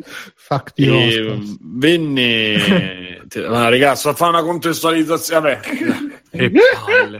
Allora, Ah, eh, scusa, Simo. 5 episodi, cazzo, 5 episodi, ci sta questo qui che in perso- praticamente personifica se stesso, però lo, guida- lo guidate voi. E mm, in ogni episodio ci avete, l'abbiamo detto già, è una missione. E, e ogni episodio è un contesto più o meno diverso, nel senso ci sta eh, la, la ragazza che notate la ragazza per strada oppure fermate cercate di approcciare due ragazze a un locale ne fermate una che sta camminando per affari suoi eh, fate un primo appuntamento con una uscite dalla friend zone con un'altra. Ci sono diversi contesti da- dai quali, con i quali giocare. E che dire a me io lo trovo, cioè per, per essere un videogioco di qualcuno che probabilmente non, non- non ne sa molto di videogiochi o magari ha giocati o forse il, il team dietro era eh, di gente neofita, poi magari viene fuori che sono tutti esperti di game design, non lo No, so. no, lui è, lui è un esperto, lui è un giocatore, eh. Attenzione. Eh, che è un giocatore Eh. ok, però che riesce anche a fare un gioco, cioè non è che si No, no, guarda no. tanti film, sono regista, capito? Nel senso, in quel principio là. Invece è riuscito a fare una cosa, secondo me, coerente col mondo del videogioco, tutto sommato. Mm, e ha anche degli spunti carini per fare questo, que- un tipo di gioco che richiama un po' l'avventura del Tale, però, per dire come stile, o con le vecchie avventure in full motion video, però mantiene, secondo me, cioè, c'è una sua dignità, dico, dico questo come premessa. Poi dopo, purtroppo, la cosa non, eh, non riesce del tutto perché è costru- secondo me è costruito male. Cioè, un gioco che, eh, in cui i dialoghi sono fondamentali, intanto la, la parte italiana è stata tradotta veramente con Google Translate eh, perché ha grossissimi Sì, problemi. I sottotitoli sono fatti veramente male. Esatto, c'ha proprio problemi grafici, eh, proprio parentesi non chiuse, ma sono dei 9, cioè ci sono dei 9 al posto della parentesi chiuse, c'è proprio Sì, no, errori. ma proprio- anche sottotitoli, magari una frase non la traducono, la frase dopo mettono anche la frase prima, è troppo veloce, quelle cose lì. Eh, il timing è fatto a cazzo e quindi ci sono delle frasi, eh, delle- dei brani lunghissimi fatti a corpo uno e, e invece altri momenti dove quelli parlano senza, senza il sottotitolo. Insomma, questa cosa, questa cosa è inficiante all'effetto finale del gioco. E poi ha una struttura di risposte che, che tipo richiama un po' quella di, di proprio dei Telltale graficamente, cioè quei quattro con, le- con i quattro riquadri nel momento in cui devi rispondere. Ehm, e di solito ce ne sono una giusta, una mh, giusta a metà e, e le altre sono praticamente riempitivi. Ehm, quelle che sono riempitivi di solito sono uscite molto pesanti eh, o azioni molto pesanti. Ce n'è una dove lui si tira fuori il cazzo, ovviamente non si vede niente, però si capisce. E, ma che sono a- allo stesso, allo stesso tempo punitive, perché se tu sbagli mia. più o meno volu- esatto, se tu sbagli più o meno volutamente, eh, praticamente la scenetta che segue è lunghissima e non solo è lunghissima, ma è imbarazzantissima. Sì. Infatti, non so se avete visto, io ho recuperato la live, la live di Pierpaolo Greco e Pianesani di quel gioco. E c'è Pianesani che quando danno quelle risposte si copre gli occhi dall'imbarazzo. E, e effettivamente è così perché diventa alla fine diventa punitiva. E questa cosa io l'ho trovata una, un, quid, cioè l'ho trovata una cosa positiva, nel senso che rimane nell'ambito del videogioco, in qualche maniera ti punisce con una cosa del genere. Quindi questo l'ho trovato molto carino. Il problema è che anche proprio come scrittura, cioè su 10 episodi, su 10 persone, anche di, di come dire, di eh, personalità diverse, cioè, ci- c'è sempre in mezzo l'hiking e lo squash, che non è squash, da loro è tradotto squash, vabbè. Eh, gli animali che carini, salviamo gli animali. E che altro c'era? Le lingue, le lingue. Ah, le lingue, che lui parla le lingue. Cioè, i dialoghi sono tutti uguali, tutti identici. I contesti iniziano in una maniera e finiscono sempre, più o meno sempre uguali. Ehm, infatti manca quella cosa di dire, ok, se non trovo l'appuntamento, cioè se non riesco a fare il 100% della, della conversazione, del- dell'episodio, cioè, eh, che ne so, arrivare all'appuntamento, magari ti dà il numero, magari invece tutta quella sfumatura, diciamo, non c'è, c'è soltanto il l'episodio che va e tu lo porti a termine. Eh, lo puoi portare a termine molto bene, lo puoi portare a termine bene o sufficiente, insomma. Quindi quelle sono carenze a livello di, eh, di costruzione. Però tutto sommato io e poi lascio la parola, non l'ho trovato. Intanto per una live è molto divertente, specialmente fatto con noi tre che commentavamo, perché poi insomma.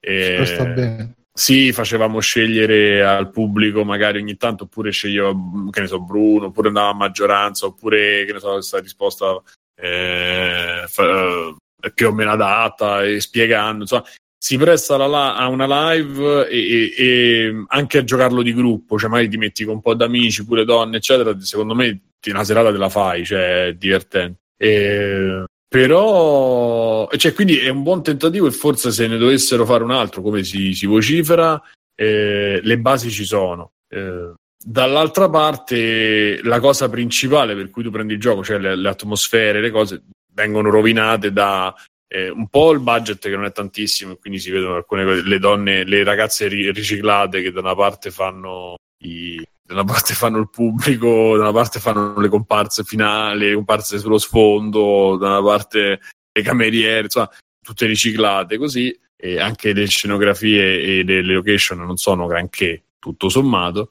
e, e poi appunto il problema grosso nei, nella scrittura che andrebbe proprio rivista da zero. Poi io, però lo, cioè, tutto sommato lo consiglio se vi piace quel tipo di cosa un po'. Boh, per me è da giocare da soli e da evitare completamente. Sì, ho detto magari con degli amici da soli. Boh. Comunque, vai, Mirko. No, no, sono d'accordo con te in tutto. Mm, fa ridere anche questo. Dopo un po' c'ha veramente. È troppo lungo e c'ha dei problemi grossissimi di ritmo, anche perché poi l'unica in cui si comincia ad andare al sodo è messa poi in mezzo, poi il resto è un ripetersi di quelle 3-4 cose. Secondo me poteva essere più interessante semplicemente bilanciando un pochino meglio certi aspetti, nel senso se mi fai imparare le tattiche di seduzione per poi farmele mettere in gioco e vedere che funzionano, se ho imparato qualcosa, c'era un senso, mentre qui era tutto un sei scendi, cioè prova queste tecniche psicologiche, una volta funzionano, una volta no, poi non... Boh. È una cazzata super, cioè per me è una cazzata vera e propria, cioè definirlo gioco in complimento, perché poi è una cosa che sembra fatta per ridere, anzi è sicuramente fatta per suscitare delle cose, pensata per YouTube, però cioè, io anche lì c'è stato due momenti in cui ho rischiato veramente l'infarto di soffocare dalle risate, cosa che non mi succedeva da un pezzo, però, ancora, cioè, però è veramente il passatempo, non, non, è niente di più. Ecco. Ho giocato con gli amici una serata in cui ti fai 4-5 birre e ti, ti spacchi di risate però per un tre ore, mentre il gioco ne dura quant- anche questo, quanto ne dura? 6, 7, boh, era infinito. Eh. Non mi ricordo. È sì. durato veramente tanto, secondo me. Sì, forse 5-6 ore, però mm. dai. Veramente, veramente, veramente. Quello che abbiamo fatto noi, quanto, quanto è durato? 6 ore, boh. Sì, sì.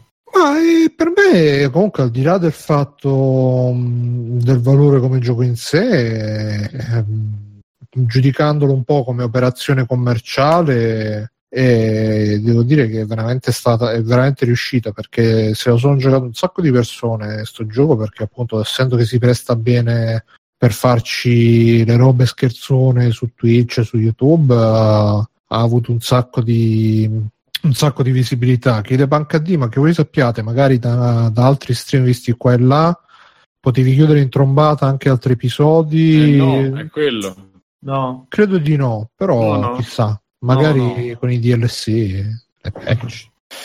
E Abbiamo come... visto che potevi fare magari la conversazione la potevi fare andare da un'altra parte sì, e arrivare c'era un finale buono se superi eh, un tot di livello di sincronizzazione mettiamolo così con eh, di risposte giuste a tutti i vari eventi ma era un filmato finale semplicemente niente no, comunque mh, eh, cioè come, diciamo, come strumento pedagogico per imparare la seduzione, il pick-up artist, credo che non, non, sia, non sia proprio il, il, top. Credo che sia stato più una roba promozionale di questo, di questo, tizio. Che, e lui è stato comunque stato bravo perché si è posto in una maniera molto easy, molto approcciabile anche nel, dire che versione... si è messo anche un po' in gioco, fa un po' il cretino, sì, sì. trombino, il moonwalk che dovremmo fare una gif. Che era eh, il moonwalk, sì, è bello. Sì, sì, lui appunto si è, si è messo in gioco, si è, si è, reso approcciabile anche nella versione um, uh, professore con gli occhialoni e con le fighe intorno, però. E quindi ehm, è stato molto, molto furbo e molto bravo a organizzare tutta. Poi non so se è stata un'operazione organizzata da lui, se c'è qualcun altro dietro. Sicuramente non credo che lui sia anche programmatore di videogiochi, insomma, anche se comunque qua di, da programmare non è che ci fosse poi così tanto, però una bella operazione, una, una, si è fatto pubblicità in maniera divertente e simpatica, perché poi alla fine il, il quid di sto gioco appunto è che sono le risposte sbagliate dove ti dici delle robe assurde veramente e, e lì veramente siamo morti. Dici, ah, Però...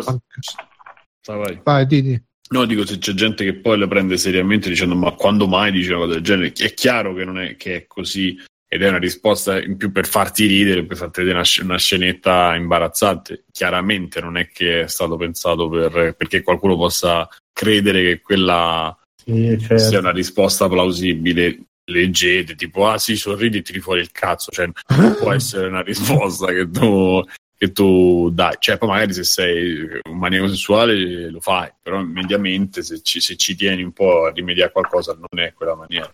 L'unica cosa che secondo me in certi momenti spiega bene, diciamo, il principio, eh? in certi momenti non spiega e ti dà delle risposte un po' così. Quella pure poteva, poteva costruirla meglio. Cioè, il senso è che a livello didattico non è che didattico, quell'ambito chiaramente, non è che ti dia molto però, come dice Bruno, è una, è un, ti mette la pulce nell'orecchio, come fu il romanzo dove uscì tutta questa cosa che si chiama The Game, che era basato però su quell'altro. E, mentre quello è un romanzo, tutto sommato, un romanzo, sì, tutto sommato è, è riuscito. Questo qui è un, un videogioco che è riuscito a metà. Anche se io onestamente non capisco tutti i drammi dietro il fatto che Sony non lo voglia pubblicare Beh, per essere, cioè, per finire sullo store di Sony, sul PSN, era una roba un po', un po' al limite, diciamo, perché comunque è comunque una roba da bambini un po' più cresciutelli. Questa qui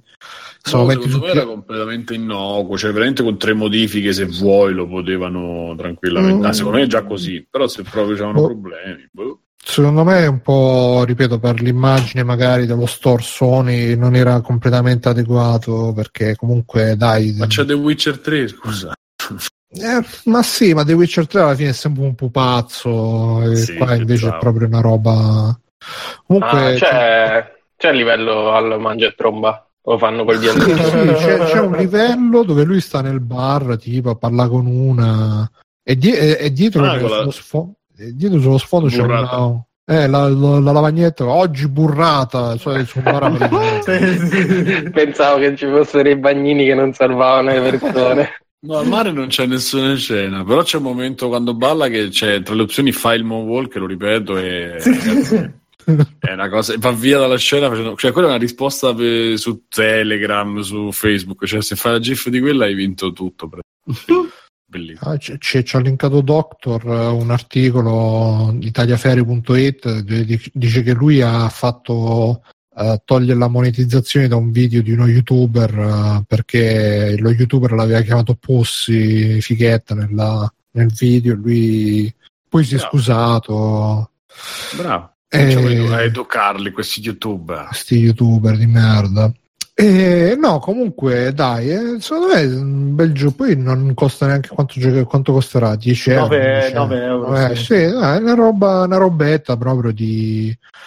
È fatto con amici, è proprio la, la, morte sua perché ti metti là, vedi un po' le risposte, fa ridere, poi è divertente, non, non è di quelle No, non è appunto di, di, quei perché uno no si immagina i pick up artist sono quelli che ti dicono ah no le donne devi trattare così se no sei una merda gente che un po' ti metti in crisi. Invece questo qua poi non lo so magari tu Simone c'hai più esperienza di, no. questo ambiente. Eh, no io ho letto il romanzo io ho letto eh, appunto, magari il romanzo che le... eh, romanzo magari criminale a me io a vedere la foto di sto Mystery mi è sembrato un po' Mamma cioè, mia, cioè... molto più estremo come personaggio diciamo. Sì, sì, ma il, però ma appunto se ci riesce Mystery con quella faccia Bruno vuol dire effettivamente è rincuorante. Che tra l'altro sembra un cosplay di- del gioco preferito di Mirko, di cosa. Sì, sì, ok, ho capito. capito. Borderlands. Eh. per dire. Guarda, secondo me Misery riesce a chiamare anche vestito da Claptrap. Vabbè. Ah sì, dai, comunque se- super seduoso, ci ha fatto fare delle belle risate. Dice che il seguito si chiamerà Super Mahmood, quindi non perdetelo.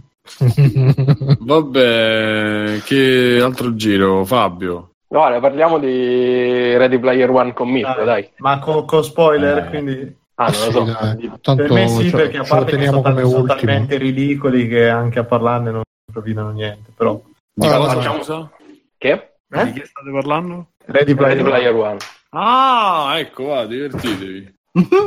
Allora, vabbè, super introduzione molto veloce. È un libro che è uscito boh, tre anni fa, Mirko. Quanto è uscito? Quattro anni No, fa? di più, di più. Di più? 2011 Anche se- mi sembra. Anche, Ma- eh, sì, sì. È uscito negli anni Ottanta. Eh. Esatto. Ed era, ed ha fatto insomma un sacco di successo, soprattutto diciamo ne- nella nostra bolla, perché è rivolto a, a noi, insomma, trentenni da adesso, forse anche leggermente più giovani, perché è il racconto di questo mondo virtuale in un futuro in cui eh, la Terra ormai fa schifo e quindi tutti quanti sono rifugiati dentro questa specie di super World of Warcraft, su- super MMORPG, insomma, diciamo così. E, mm, e praticamente dentro questo mondo ci, ci fanno di tutto, è come un second life che ha funzionato, quindi ci vanno a scuola, ci vanno al lavoro, si innamorano, tutto. E il creatore di questo mondo a un certo punto muore e decide di lasciare in eredità sia un pacco di soldi, sia eh, effettivamente il controllo su eh, Oasis, che è come si chiama questo mondo, a chi riuscirà a trovare all'interno eh, del suo gioco degli easter eggs. Eh, succede che passano degli anni, nessuno riesce a trovarli, fino a che non ci riesce questo ragazzetto che è il protagonista, eh, che nel, nel mondo di Oasis si chiama Percival. Ehm, e da quel momento in poi, vabbè, insomma, un po' lui con i suoi amici, un po' una super corporazione che ovviamente vuole mettere le mani su Oasis per privatizzarlo e farlo pagare, mentre adesso è free to play, eh, cercheranno di trovare qual è il, um, il prossimo easter egg. La particolarità è che il, il creatore de- di questo mondo è un super fissato con gli anni Ottanta, quindi nel libro sta cosa era molto più evidente, secondo me poi Spielberg un po' ci ha messo lo zampino, fortunatamente, Sì. e, mh, e quindi praticamente tutti gli easter eggs sono legati ai videogiochi, ai film, eh, alla cultura popolare degli anni Ottanta. E quindi insomma aveva fatto successo perché era forte questo immaginario qua, che è un po' l'immaginario che noi ci portiamo dietro, vedi sì, Spyro. no, a parte questo, C'è comunque, Spyro ah, film. No, purtroppo no. Eh, Manca però, forse c'è perché ci sono talmente tante citazioni sullo sfondo che è, è impossibile vederle tutte alla prima visione. Eh, E praticamente, allora, il libro era molto carino, sono d'accordo con Mirko che l'ha detto già l'altra volta, secondo me c'aveva l'enorme problema che, che praticamente c'era un buco di cultura popolare dagli anni 80 al 2040, che è quando è, è ambientato il libro. Praticamente sembra che non era uscito più un cazzo che non fosse Oasis in- nel giro di 80 anni de- del mondo. Saranno usciti solo remake. eh. Esatto, praticamente era il nostro mondo. E sta cosa Spielberg riesce un po' a, a- insomma, a, a farla passare meno perché ci mette molto molto del suo, elimina tanti riferimenti che poi erano i riferimenti ai suoi film eh, che lui ha voluto togliere da- dal film. Eh, e eh, il, il film è molto simile al libro, cioè il libro scimmiottava proprio i film di Spielberg, quindi Spielberg era un po' il, il nome che era scritto tra le righe del romanzo, non poteva essere nessun altro regista probabilmente. Eh, ed è infatti una storia proprio abbastanza classica come lo erano i Goonies, come lo era un po' E.T., cioè cita tutti questi film dei ragazzi contro la mega corporazione, un po' Navigator, un po' tutti quei film anni 80 là. E, che devo dire del film? Allora, il film è molto carino, hanno cambiato praticamente tutti, ehm, tutte le, mm, le citazioni, tutti gli easter eggs, tutte le robe insomma, che uno che aveva letto il romanzo eh, poteva ritrovare al cinema, quindi diciamo che si sarebbe un po' annoiato. Quindi sia le prove eh, sia le citazioni principali sono tutte diverse. eh, c'è stata una, una, riscrittura da questo punto di vista che probabilmente l'ha anche svecchiato un po' aggiungendo tante icone che invece sono eh, nostre. Ecco, diciamo che c'è, c'è Tracer, ci sono due o tre personaggi dei videogiochi degli ultimi vent'anni, ecco, quindi non è che come nel libro che effettivamente c'era questo buco temporale assurdo. E ci sono anche delle tecnologie e delle trovate che sono inedite, ecco, pure per noi. Um, però riprendono tante regole dei videogiochi, cioè il deathmatch a squadre, cioè sono tutte queste cose che funzionano molto molto bene eh, e in più Spielberg riesce a tracciare secondo me bene anche la società eh, fuori da Oasis. Quindi il mondo come è distrutto, insomma c'è tutta quella carrellata all'inizio, di questa carrellata sul, eh, sulla baraccopoli dove abita il personaggio, dove sono praticamente tutti lesionati perché fa sta, sta carrellata sulle, all'interno delle case delle persone. È bellissima quella parte. Sì, sì, sì, sì. La carrellata all'interno delle case delle persone mentre lui scende in strada e stanno tutti con questo visore in testa che si sbracciano come rincoglioniti. E, e per il resto il film è... Forse dove andremo a finire... Mm tra 35 anni perché se la VR rimane quella di auspicabilmente, auspicabilmente. però secondo me è interessante pure Simo che lui non cioè il discorso politico è quasi il mondo fa così schifo che forse che era pure un po' il discorso del, del libro che il mondo fa così schifo che è più pulito quello virtuale cioè dove effettivamente loro eh, trovano l'amore, trovano l'amicizia, trovano tante possibilità che nel mondo normale gli, gli, non trovano. Ecco. E... Perché ci vuole fatica nel mondo reale a fare quelle cose, quindi è meglio. Ma no, ma no, sai, so. cos'è? Io non ho visto me... il film, eh, però no, mi sembra una denuncia secondo... un po' così. Però. Secondo me, quella parte, allora, quello che diceva Fabio, è molto bella di come lui veramente con tre scene riesca a rappresentare quanto fa schifo quel tipo di vita e quanto sia più bello rifugiarsi in questa cosa qui. E secondo me c'è un problema grosso che il film taglia completamente tutta una parte. Eh, proprio di quanto Oasis era diventata la stessa società, cioè un livello poi eh, successivo proprio della società in cui te una scuola non c'ha senso gestire una scuola con il rischio che ti cadi in testa, uh-huh. che c'è costi di gestione e tutto, se la puoi tenere perfettamente su Oasis dove non c'è bullismo, non c'è cose, la gente può imparare tramite la visita virtuale a tutta una serie di mondi e di cose, cioè è fantastica come idea e nel libro era resa secondo me a perfezione, a me proprio, perché poi non è che veniva descritta chissà quanto, però ti faceva proprio capire quanto una società basata in quella maniera in realtà potrebbe funzionare ed era fantascienza pura. Nel film hanno tolto tutto questo discorso qui per ridurlo, va bene, andiamo su Esis, facciamo quel cazzo che ci pare, però non si capisce se guadagnano i soldi, infatti a un certo punto si vede della gente che comunque lavora nell'ufficio ma fa i cazzi suoi su Esis, cioè è, mm. è un po' strana sta cosa, o anche alla fine c'è una scelta che loro fanno che è agghiacciante. Lì, lì mi sono cascate veramente i coglioni. Cioè, a parte che c'è sta piccola morale da serie quanto è bella la vita, rea- la vita reale, sì, reale. Quando trovi la figa, però. Esatto, quando tu hai la figa, sei il più ricco del mondo perché hai ereditato tutto, per te è bellissimo. Dici addirittura abbiamo deciso che la vita reale è talmente bella che spegniamo Esis due giorni alla settimana quella è una, una, una, cosa terribile, proprio scritta male, recit- brutti. Il finale per me è proprio bruttissimo. Ma succedeva però... anche nel libro sta cosa? No, no, no. no nel, fi- nel, nel, libro finiva tutti loro hanno i soldi, sono felici, è finito lì della faccenda. Però c'è da dire una cosa, che io l'ho vista in questa maniera proprio terribile, agghiacciante, mi ha fatto vomitare al finale. La padrona e altri amici miei ne, ne, parlavano e loro dicono no, però ti fa capire quanto in realtà tu nella, non, non, ci potrai mai avere una vita completamente virtuale, così.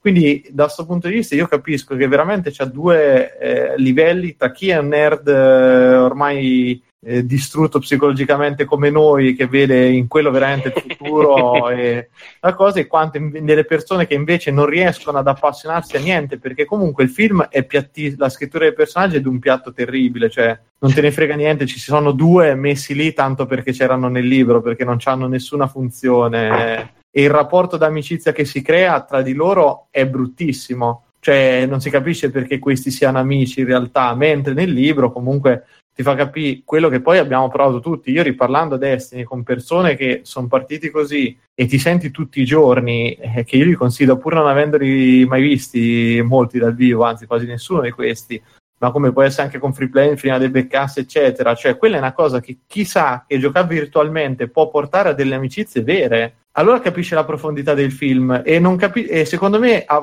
penso sia anche una scelta consapevole quella di lasciarsi i personaggi molto anonimi tra di loro o non farti capire quali sono le cose che li hanno legati perché poi sono lo stare probabilmente anche insieme tutto il giorno a non fa un cazzo e quello è molto bello secondo me quella mm. faccenda poi un'altra cosa se, che per me è geniale, che è, un, è una cazzo di genialità che gli è riuscita Spielberg, è che questo allora ci avrà 10 minuti a dir tanto di live action, eppure è un film, mentre in realtà dovrebbe essere considerato da tutti un film d'animazione, perché il 99% del film è tutto in computer grafica, invece no, la gente lo va a vedere è film... Tra l'altro me coglioni che computer grafica sì, invecchierà tantissimo perché tra dieci anni probabilmente sarà vecchio. Sì. però minchia ma allora, Però onestamente eh... già a vedere il trailer mi sembrano le cazzi, i finali no, di Tekken. No, guarda, guarda Bruno, io avevo lo stesso identico approccio a vedere le facce dei personaggi. Eh, invece quando lo vedi in movimento funzionano precisi proprio perché hanno evitato di arrivare al fotorealistico totale, sì, sì, ma sì, si esatto. sono fermati eh, lasciandoli tutti molto caricaturali. E quindi ci sta perfettamente. È un po' brutto il cattivo che è sto gorilla, cioè sto tipo. Vabbè, sì, sì, sì però è, è, è detto è bene, cioè è voluto, è voluto, lasciato proprio così, eh, diciamo pure un po'. No, di, di positivo c'è tra, c'è, tra, l'altro c'è un ritmo che 2 ore e 20, ecco, rispetto a un Blade Runner che è un sequestro persona, questo a me 2 ore e 20. sì, sì, sì. Cioè, mi è sembrato veramente, dico, ma cazzo, già è finito, cioè veramente mi è passato. Bene, bene, bene, mi ha divertito. Poi è leggerino, non, non c'è niente di che. Secondo me, io sono anche molto esagerato in un certo senso perché per me questo è un film che veramente andrebbe vietato ai minori di 30 anni perché non lo possono capire e non devono pensare manco di provare a, a recensirlo. Cioè, uno che ha 20 anni, 25 anni, non lo può recensire un film del genere perché non c'ha veramente le. Eh, ma non dico la struttura, cioè non, non è così dentro queste cose, quei riferimenti per poterli capire, perché o li avevi capiti in quel momento, cioè Bakaru Banzai che da noi non è praticamente eh, mai arrivato, che è una roba da, da super nerd, e gli fa ah, bel vestito, cioè, eh, cioè, poi, poi, arriviamo addirittura alla scena di Shining. Vabbè, quella è geniale. Proprio... Allora, a me è piaciuto moltissimo come l'hanno inserita, però ti dico, a me è piaciuta tanto per come ci hanno creato l'enigma intorno e invece mi ha fatto cagare perché all'inizio sono passato proprio, vai che figata, hanno ricostruito tutto l'Overlock Hotel, è mm. bellissima sta cosa, mi ha lasciato veramente stupefatto perché uno non l'avevo letto, quindi non me l'aspettavo minimamente sta cosa. Perché Poi nel libro è Blade Runner, no? Cioè il pezzo sì, che lui fa il Esattamente. E quando però ci ho visto questi personaggioni che diventano stile, cazzo te devo dire, Resident Evil con gli sì, zombie sì, che cercano di uccidere con l'accetate mi ha fatto cagare. Sono d'accordo, sono d'accordo che è bellissimo fino al momento del sì. bacio nella stanza 237. Sì, terribile, ma poi sbaglio. proprio perché poi tutto portato avanti da lì, dal mezz'ora, quella cazzo di personaggio sì. che terri- è veramente brutto, secondo me, proprio riuscito male da tutti i punti non si capisce perché si allunga quella molla no, dentro lo stomaco. Boh. Però a me è piaciuto, cioè, non rimarrà nella storia, però boh, per me si riconferma sempre che Spielberg e sti registi hanno una marcia in più e quando vogliono fare anche il blockbusterone, cioè non, non te fa Transformer o una roba completamente, ma c'ha comunque le contropalle per tante... Per tante no, no, assolutamente. Secondo me c'è un posto paradosso che vorrebbe essere un film generazionale come quelli che cita, sì. ma gli unici che se lo potrebbero ricordare com'è effettivamente tra 30 anni siamo noi che saremo dei vecchi di merda e quindi sì, non è che... Sì, sì, ma infatti però perché, perché uguale, torniamo sto film l'ha scritto vabbè, lo stesso Ernest Klein e sì. Zach Penn che non è che siano proprio dei maestri della scrittura e infatti qual è la parte più carente? Non è l'avventura, non è quello che succede, ma sono i personaggi che te non te ne frega un cazzo. Cioè, quando loro si vedono, a un certo punto si incontreranno tutti di faccia. Ah, sei te? Ah, vabbè, ciao, finito così. Cioè, niente. Sai, secondo me, qual è la cosa peggiore? Perché veramente io quella non, non riesco a superare. Il come parlano. Sì. E usano un gergo che è vecchio oggi. Cioè, io rullo. Uh, cioè, sì, quello che dice io rullo. Sì, sì. Cioè, nessuno lo dice oggi io rullo, figurati tra 40 anni. Cioè, è veramente un gergo vecchio oggi. Quello non può essere il doppiaggio, magari. Secondo me, secondo me, in realtà, un certo tipo di linguaggio lo, lo inserisce nel periodo storico, nel contesto. E, il problema è che tu di questi personaggi qua non. Eh, non, non, sai niente, cioè non so i Goonies che capisci che sono amici perché mentre succede l'avventura parlano dei cazzi di loro fondamentalmente. Qui stanno veramente ogni due secondi a spiegare un pochino quello che stanno facendo loro, perché lo stanno facendo, quello che è successo, oppure cioè, c'è veramente sempre il dramma, ho perso i genitori, mi è cascato in testa. Però è pur, vero, è pur vero che nei film come i Goonies, quelli così, non c'era l'ambientazione che era un personaggio più forte di loro. È Qua vero. Oasis è più forte di loro. Sì, cioè, ma quello, Oasis il film è su Oasis. Cioè, ti basta 5 minuti per spiegarlo poi come funziona Oasis. Non è Vabbè, però gli altri 40 ti sei perso in tutte quelle cazzo di citazioni che veramente a un certo punto sono quasi fastidiose. A me, Infatti... ecco, devo, non lo so, guarda, qui Fabio, ti devo dire la verità. Io pensavo che fosse una roba in cui ogni due minuti dicessero, ehi, guarda, questo è come in quel film, questo è come in quello perché quello ha fatto quest'altro, guarda qui c'ho il giubbotto di questo. Invece l'ho trovato tutto sommato allora, secondo me ci sono dei momenti in cui esagera, tipo quando lei fa con l'alien, no? Hai visto che è vestita, non mi ricordo sì. da che cazzo, eh, lì esagera, è proprio sì. buttato lì. Ma in, in, in, ogni caso io spero che questo qua sia il punto d'arrivo, cioè dopo questo che sia morto il citazionismo. Oh, bravo, anche, eh, cioè, sai che ci ho pensato anch'io, secondo te Dopo avevi fatto sta mossa in cui tipo deve essere proprio ragazzi, allora volete il citazionismo? Eccolo, yeah. uh. ve lo faccio a un livello che ci dovete avere il vomito voi. Esatto, esatto. perché si arriva veramente a essere talmente saturato che dici basta, ormai qualsiasi roba sarà citazionista, verrà detto sì, ma Ready Player sì, One sì. l'ha fatto e ci ha messo tutto. Quindi Io spero proprio lo spero anch'io, sì. se, lo spero anch'io, ma non lo so perché non sta andando così bene. Da quello che sto vedendo in giro, non, eh, come incassi eccetera non sta andando proprio bene bene come probabilmente si speravano. E ho paura che comunque rimarrà hai visto invece che comunque funziona anzi pure si arriverà eh ma lì però hanno esagerato invece noi lo facciamo col cuore lì era fatto coi numeri capito? Vedrai che questo secondo me sarà una, hit, una sleeper hit cioè una roba che farà boh, farà cassa su boh, a me fa paura sempre perché torniamo solito discorso e non voglio dilungarla, che questo comunque è un film che ha una sua dignità e, e, farà un decimo di quello che farà Infinity War e altra roba e quindi boh, anche qui ci sarà più se, sempre il coraggio di fare altre robe, non lo so. Mm.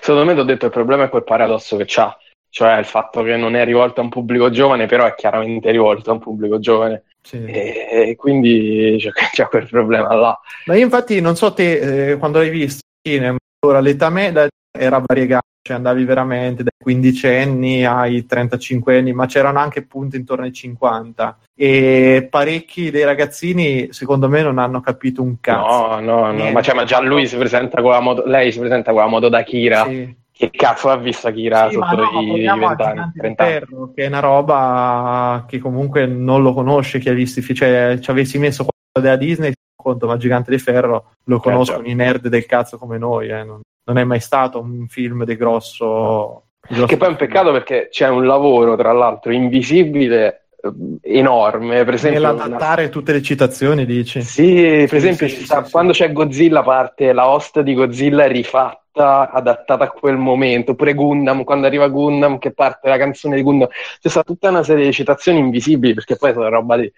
audio che dura tipo due secondi, roba così che è veramente, veramente fatta bene. Però... Ma io ti dico, visto, ho detto, secondo me questo è una serie fatta su sta roba avrebbe sfondato in maniera incredibile, cioè ci potevi tirare giù tre stagioni, ognuna su un easter egg, eh, andava avanti e sarebbe stato qualcosa di pazzesco in cui potevi approfondire tanto. Però che palle, Mirko. Cioè, e... so 30 ore, oh, ma che coglioni. Lo so, però, però, è cioè, però, è un'avventura talmente genuina di per sé, perché la caccia al tesoro è proprio il cuore di qualsiasi storia d'avventura, quindi devo essere sincero, secondo me... E poi come serie televisiva forse non c'era Spielberg che è la cosa no, migliore ecco, del film. Eh, certo, eh, lo so, lo so, perché quel modo di girare è il suo, cioè, eh, che? Cioè, questo veramente la mette nel culo ai vari Michael Bay, a tutti, per come Vabbè. gira le scene, per uh, come è fatto. E è una roba comunque esagerata. Cioè... Poteva funzionare solo così, insomma. No, sì, sì, me, sì, sì, sì. sì, sì secondo me è proprio una, la cosa che riesce è che lui ti dice: Cazzo, io voglio Oasis. Cioè, voglio veramente che la realtà virtuale arrivi a potermi permettere di fare queste robe, che lo saremo tutti morti, non ci arriveremo mai noi a vedere una roba del genere, manco penso ai nostri figli, così, però è la prima volta che metti in scena una cosa talmente convincente da quel punto di vista che te, cioè, te invoglia. Infatti, io anche a loro sentivo le, le, varie live che hanno fatto su Bad Taste, eccetera. Loro parlano tutti del fatto che eh, lui faccia, cioè nel film viene posta una scelta tra realtà e insomma finzione e realtà virtuale, però è palese Spielberg che cazzo ha scelto, ma anche qual è per lui, secondo me, il modo ormai di fare cinema. Cioè, secondo me Spielberg, dopo aver fatto sta cosa qui, non, non so se riuscirà a rifare altri film uh, boh, più normali, non lo so. Ma io penso di sì perché lui è un maestro, però pensare veramente che lui sì, ma pensa veramente che lui due mesi prima è uscito al cinema The Post, che invece sì, è il film che super gente composto. Sì, sì, sì, sì no, è assurdo, è assurdo. Però bello, cioè al, al, di là di tutte le magagne che c'ha, è un po' lungo perché dura due ore e mezza, però nonostante questo va liscio. Vabbè, eh, ma il Ponte delle Spie è stupendo come film. Sì, cioè, io ti, ti, dico la verità, sai che un po' se dovessi fare un po' lo snob. Questo in realtà a me sto Ready Player One mi ha ricordato un sacco Minority Report. Ma te, cioè, non, non, lo so, proprio come feeling in generale. Cioè, una storia semplice, tenuta lì comunque in piedi, compatta dall'inizio alla fine. E ci vedo molto più di quello in realtà che de, dei Goonies o da altre cose. Però boh, magari so io che faccio no, i film. Non lo so, cioè, a, a, me mi ha ricordato, non saprei dirti, però mi sono divertito e non so quanto sì. mi, non mi succedeva al cinema di divertirmi, sì. che stavo lì proprio col sorriso da Ebbe dall'inizio alla fine, la scena dei Shining proprio a occhi spalancati perché non ci volevo credere e, e poi ero contento, ti ho detto, ero contento che hanno cambiato praticamente tutto rispetto al libro e quindi me lo sono goduto. Sì. E, e poi tutto in modo intelligente perché era facile tro- scriverlo peggio e invece forse è scritto pure meglio del libro dal punto di vista delle prove perché mh, mm, secondo me il libro a quel punto eccede pure dal punto di vista nerd, cioè poi Bravo, arriva a citazioni sì, troppo nerd che io no, no, nel libro non... si, si, vede a un certo punto, a me anche a me ha dato l'impressione che lo scrittore volesse dire ah guarda mi ci sono fatto talmente tante seghe su Wargames sì, esatto, che se esatto. non ce lo metto allora vuol dire esatto. che non sono esatto. nerd e ci ha veramente inserito delle robe perché il mettere il robot del, dello Spider-Man giapponese è proprio una cagata che io voglio sapere lui in America quanto mai ci avrà avuto sta fissa esatto. per sto cazzo di robot, ma è semplicemente ragazzi, guardate che io sono il nerd che conosce Totale, esatto, sì, sì, sì cioè sono stato, il nerd allo stadio terminale proprio quello di South Park che giocava a World of Warcraft. Sì, che si cagava addosso. Esatto. No, e infatti sì. da quel punto di vista il film è smorzato e secondo me funziona molto molto molto meglio. Mm-mm. bello andate a vedere. Sì, io lo consiglio Va bene, va bene. Bruno, c'hai un altro giro tu?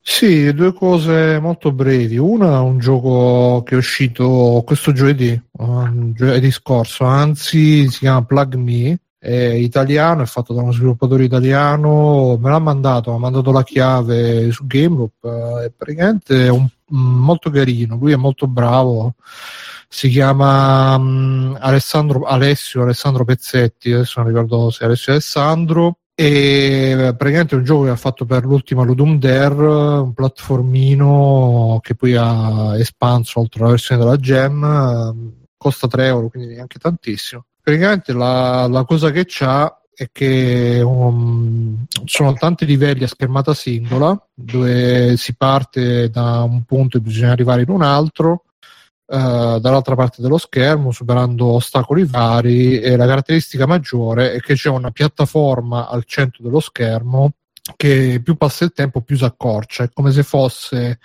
l'indicatore, un timer del tempo rimanente che però funziona anche da piattaforma. E quindi su sta roba poi lui ci ha giocato, ci ha lavorato nei vari livelli e io l'ho provato l'altra sera, così un po' mi sono fatto il primo giro di livelli e lui è molto bravo, ha fatto anche altri giochi per altre gem, ha quello stile proprio da giochino eh, da, portare fl- da portale flash eh, dell'antichità, diciamo, dei tempi di Newgrounds, Congregate, eccetera, eccetera. E quindi se vi piacciono, se avete nostalgia di quel tipo di giochi, è quel tipo di gioco là, fatto bene a me onestamente l'unica cosa che non piace sono i giochi che mh, sono tanti livellini singoli senza una storia troppo forte di raccordo, anche se lui è bravo anche con, dal punto di vista narrativo. Forse l'unica cosa è che ogni livello si può completare in una maniera più semplice, in una maniera più difficile invece prendendo un oggetto, una batteria che c'è al centro dei livelli che ti costringe a fare delle manovre più più particolari. Io, sempre per i miei difetti psichiatrici, psicologici, non riuscivo ad andare avanti tranquillo, dovevo prendere sempre quel coso e quindi me lo sono fatto forse un po' troppo frustrante. Però ve lo consiglio almeno di darci un'occhiata, credo che ci sia anche una versione demo, la versione della Gem, perché lui, ripeto, è veramente, veramente bravo, è molto ci sa fare molto con questo tipo di giochini e quindi poi nota tanto che uno sviluppatore italiano sa fare le cose per bene anche se in piccolo secondo me va quantomeno segnalato e poi seconda cosa è una serie che ho recuperato qualche giorno fa, dopo che l'altra puntata parlammo di, dello spettacolo di Ricky Gervais, mi sono andato a recuperare Extras, che è un, un altro telefilm che Ricky Gervais ha fatto dopo Office, la versione inglese, e sono veramente morto dalle risate, oh, morto, morto, morto. Praticamente eh, in extras lui impersona questa comparsa e che sbarca il lunario appunto facendo dei lavoretti, delle comparsate in varie produzioni. La cosa bella è che in ogni puntata c'è una guest star uh, anche abbastanza famosa. Nella prima puntata c'è Ben Stiller, uh, in cui lui fa un film con Ben Stiller, in un'altra c'è Kate Winslet. Che, che fa morire veramente perché poi il bello è che prende questi attori che sono anche attori importanti e però mh, mm, è, è, riuscito a farli uh, proprio sciogliere in una maniera pazzesca. Cioè, Kate Winslet in particolare è, fa, fa, delle robe veramente. Mm, cioè, non è la, la guest star che, che, si vede che entra un secondo. Forse l'unico che ha fatto così è stato Samuel Jackson, uh, però Uh, in generale, ma c'è anche Harry Potter, uh, coso là, Daniel Radcliffe, uh, che e finisce per buttare un preservativo in faccia a quella che faceva gli Avengers, eh, non quelli della Marvel, quelli inglesi degli anni 60.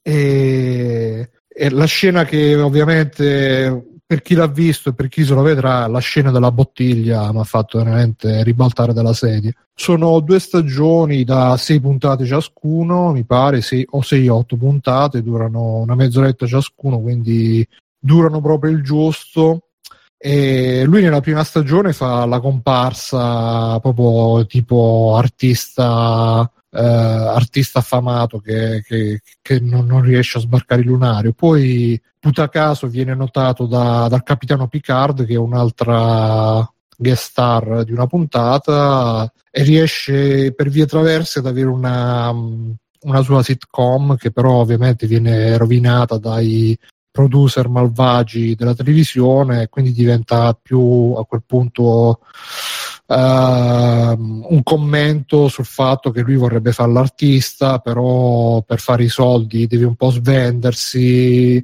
e poi verso le ultime puntate perde un po' la verve comica e diventa malinconico un po' nello stile di Gervais ma forse un po' nello stile di tutte le commedie di tutti i comici però veramente qua voi non, nessuno di voi l'ha vista come serie. No. no, no. La consiglio a tutti quanti, è veramente è, è, è, una delle robe che veramente mi ha fatto ridere di più di, di non, non, face, non, ridevo così da non so quando, veramente. Infatti dopo mi è venuta la depressione per, per contrasto, ma veramente mi sono ammazzato la, dico solo, la scena della bottiglia è veramente una cosa che andrebbe incorniciata, non lo so, in qualche museo, extras, extras con Ricky Gervais.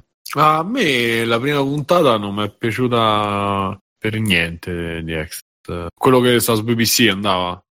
Eh sì, credo che fosse sulla BBC. No, me l'aveva consigliata, non mi ricordo chi, ma non, veramente non mi ha detto niente, però vabbè. Quella con e... Ben Stiller, hai visto? Man. Che c'è una guerra, una cosa in guerra. Sì, sì era quella con Ben Stiller che mm. c'era. C'era? Che c'era, sì, faceva il, regista di un film, uh, un film di guerra con un consulente tipo. Ma che è Tropical Thunder. È una roba del genere alla fine, però il consulente era tipo slavo e quindi faceva. Era Ben Stiller che voleva fare il film impegnato sulla guerra nell'ex Jugoslavia e quindi. Oh.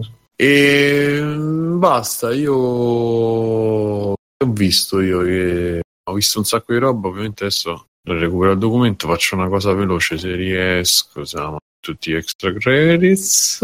Uh, io ho visto, ah, eccolo, Tony Robbins, I'm, I'm Not Your Guru, sta su, su Netflix ed è questa, um, un documentario dedicato a questo Tony Robbins che è un che um, lui è uno, cioè, parte come psicologo però praticamente uno di questi motivatori tipo quelli che Bruno traduceva di questi motivatori che sono appunto poi visti come guru moderni che um, per la prima volta ha, ha concesso a qualcuno di, insomma, di, di, riprenderlo e di riprendere questi eventi. Lui fa una volta l'anno questo, eh, questa manifestazione di cui adesso non ricordo chiaramente il nome. Comunque, una manifestazione che lui fa dura sei giorni, cinque giorni, costa 4.000 dollari per partecipare. Ah, e sì, praticamente lì lui ogni giorno fa 12 ore di, di, di, di, spettacolo, insomma, sta sul palco 12 ore, si confronta con le persone e, e, lì hanno, sceglievano dei casi in particolare perché quando ti iscrivi, cioè quando sì, appunto ti iscrivi, accedi, ti stanno compili un questionario e ci sta uno staff di non so quante persone che controllano, prendono nomi, e guardano la storia, insomma ti mettono un po' in contatto con lui, ovviamente poi col fatto del documentario sicuramente c'era la scelta, le scelte erano un po' più mirate. E lui dal, dal palco praticamente eh, sceglieva delle persone appunto più o meno a caso e cercava di cambiargli la vita, cioè questi parlano di quest- delle loro problematiche e lui eh, li sprona un po' a reagire eh, o, a, o, a, cambiare. Una cosa che non va della, sua vi- della loro vita e lui sta lì e li prende a parolacce, li, un po' poi li coccola a braccia e fa fare applausi, cioè, queste cose molto americane. Lui ce la farà, sì, ce la farò, grazie, ti abbraccia. Ehm, è una cosa assurda perché. Sì, sembra un po' Scientology a vedere il. Uh-huh. Sì, poi non c'entra molto con Scientology perché è una cosa molto più. Eh, cioè, non è una cosa settaria, non è che tu poi ti iscrivi, diventi religioso, ok, vai lì, fai questa cosa. aiuto. È un po' d'aiuto, però non sono neanche, cioè nel senso... Lui tra l'altro è un armadio. Eh. Esatto, lui, lui, non lo riesco a vedere come un personaggio negativo, però stride sempre di queste persone. Poi nel frattempo avevo visto su, su eh, Netflix c'è sempre un documentario, credo sulla setta di Osho, e, e, quindi ho visto il trailer pure di quello. Osho e... i suoi super meme che c'è esatto, eh, sì. Mamma mia, che belli. e, e, stride sempre l'immagine di queste persone che alla fine. Infatti, poi ci volevo, cioè, ci stavo ripensando a queste persone che. Ma su Osho è ancora peggio la cosa, ancora più borderline, perché quello comunque. Eh, predicava determinate cose, questo non predica niente, si fa pagare, eccetera.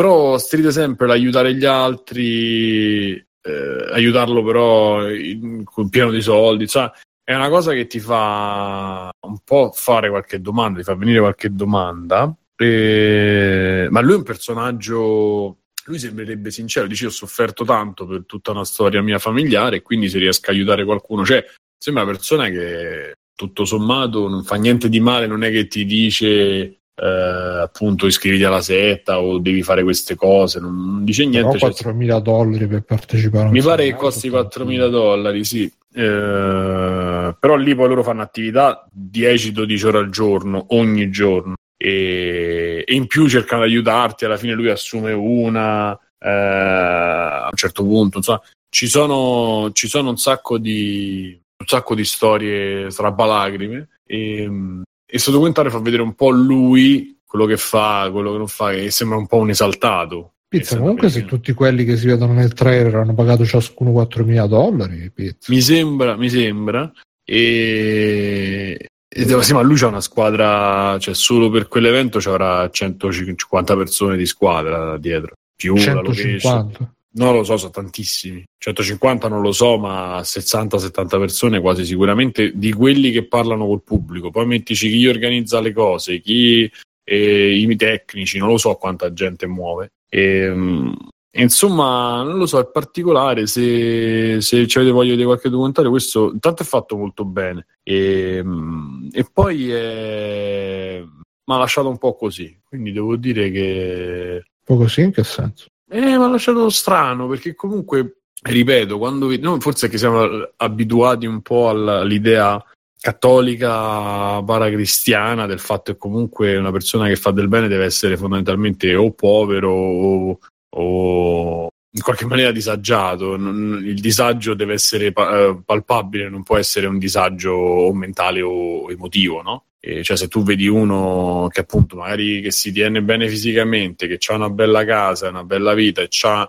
un modo di fare da star, non, non riesci a accostarlo subito a una persona che invece aiuta gli altri. E non riesci neanche a pensare, sempre per forma, formamentis probabilmente, ehm, che una persona ehm, così lo faccia solo per aiutare, ma che lo faccia per arricchirsi. Eh, non lo so, mi ha fatto venire un po' di, di pensieri su questa cosa. Quindi, per questo dico, forse avendo suscitato questi pensieri, magari è, è fatto abbastanza bene. Non, è uno di quei documentari che non è giudicante, eh, o almeno non l'ho percepito così. Poi magari Lascia a te il compito di, di trarre Ah, conclusioni. comunque qua ho trovato i costi, eh, c'è, c'è scritto 650 dollari per il biglietto standard, VIP sono 1100, Diamond 2395 Diamond Premier sono 2995, quindi dai, Ah, non so perché mi ricordavo 4.000. Vabbè. beh, per insomma. 650 ci può stare.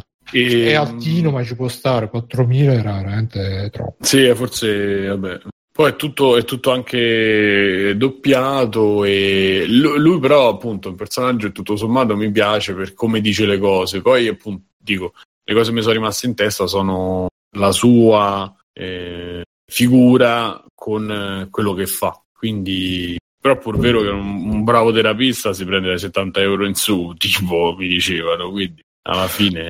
Eh, però eh, eh, 70 euro in su con 650 dollari già ti fai 7-8 sessioni. quantomeno. Eh, ma se lì fai sei giorni totali alla fine... Qua dice che sono tre seminari. No, no, no, No, no, quello più grosso che fa lui, quello durava cinque giorni, non erano, sicuro non erano tre, quello del documentario, poi non lo so. Eh, magari costava anche di più, però. Boh. Sì, sì, e ogni giorno c'era una cosa che era tutto un percorso, poi alla fine, non lo so, e comunque vabbè, particolare, per cui ve lo consiglio, così andiamo in chiusura con questo. Mhm. Possiamo chiudere, direi. Mm, puntata 288 di Free Playing. Eh, io sono stato Simone Cognome, come sono stati Bruno Barbera, ciao Bruno. Ciao. Mirko per Federici Caldo per Fumettista. Ciao ragazzi, ciao a tutti. Alessio da Negozio di Vita di Matteo. Ciao. Stefano Biggio, che lo salutiamo. Ciao Stefano. E Ciao, Fabio ciao. di Felice De Felice, grazie di esserci venuto a trovare. A, a, a arrivederci. Grazie a voi, ciao ciao. Ciao, ciao. E Ciao. grazie a Backsoft per la diretta sempre. Grazie a voi che siete stati in chat. Eh, scaricateci, diffondeteci e dateci dei soldi. Ciao, fate ciao. Ciao. Ciao. Ciao. Conan, qual è il meglio della vita? Schiacciare i nemici, inseguirli mentre fuggono e ascoltare i lamenti delle femmine. Questo è bene.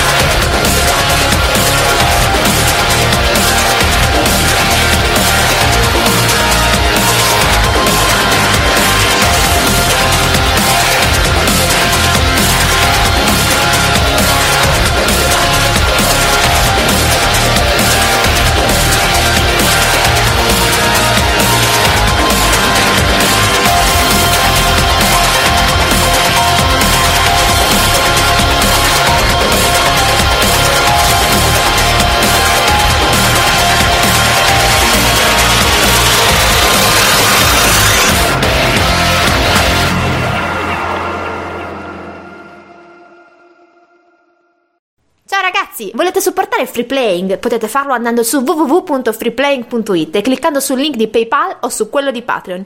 In più, Free Playing è anche affiliato a Amazon e riceve una piccola commissione sugli acquisti fatti tramite il banner Amazon presente sul sito. Ciao e grazie!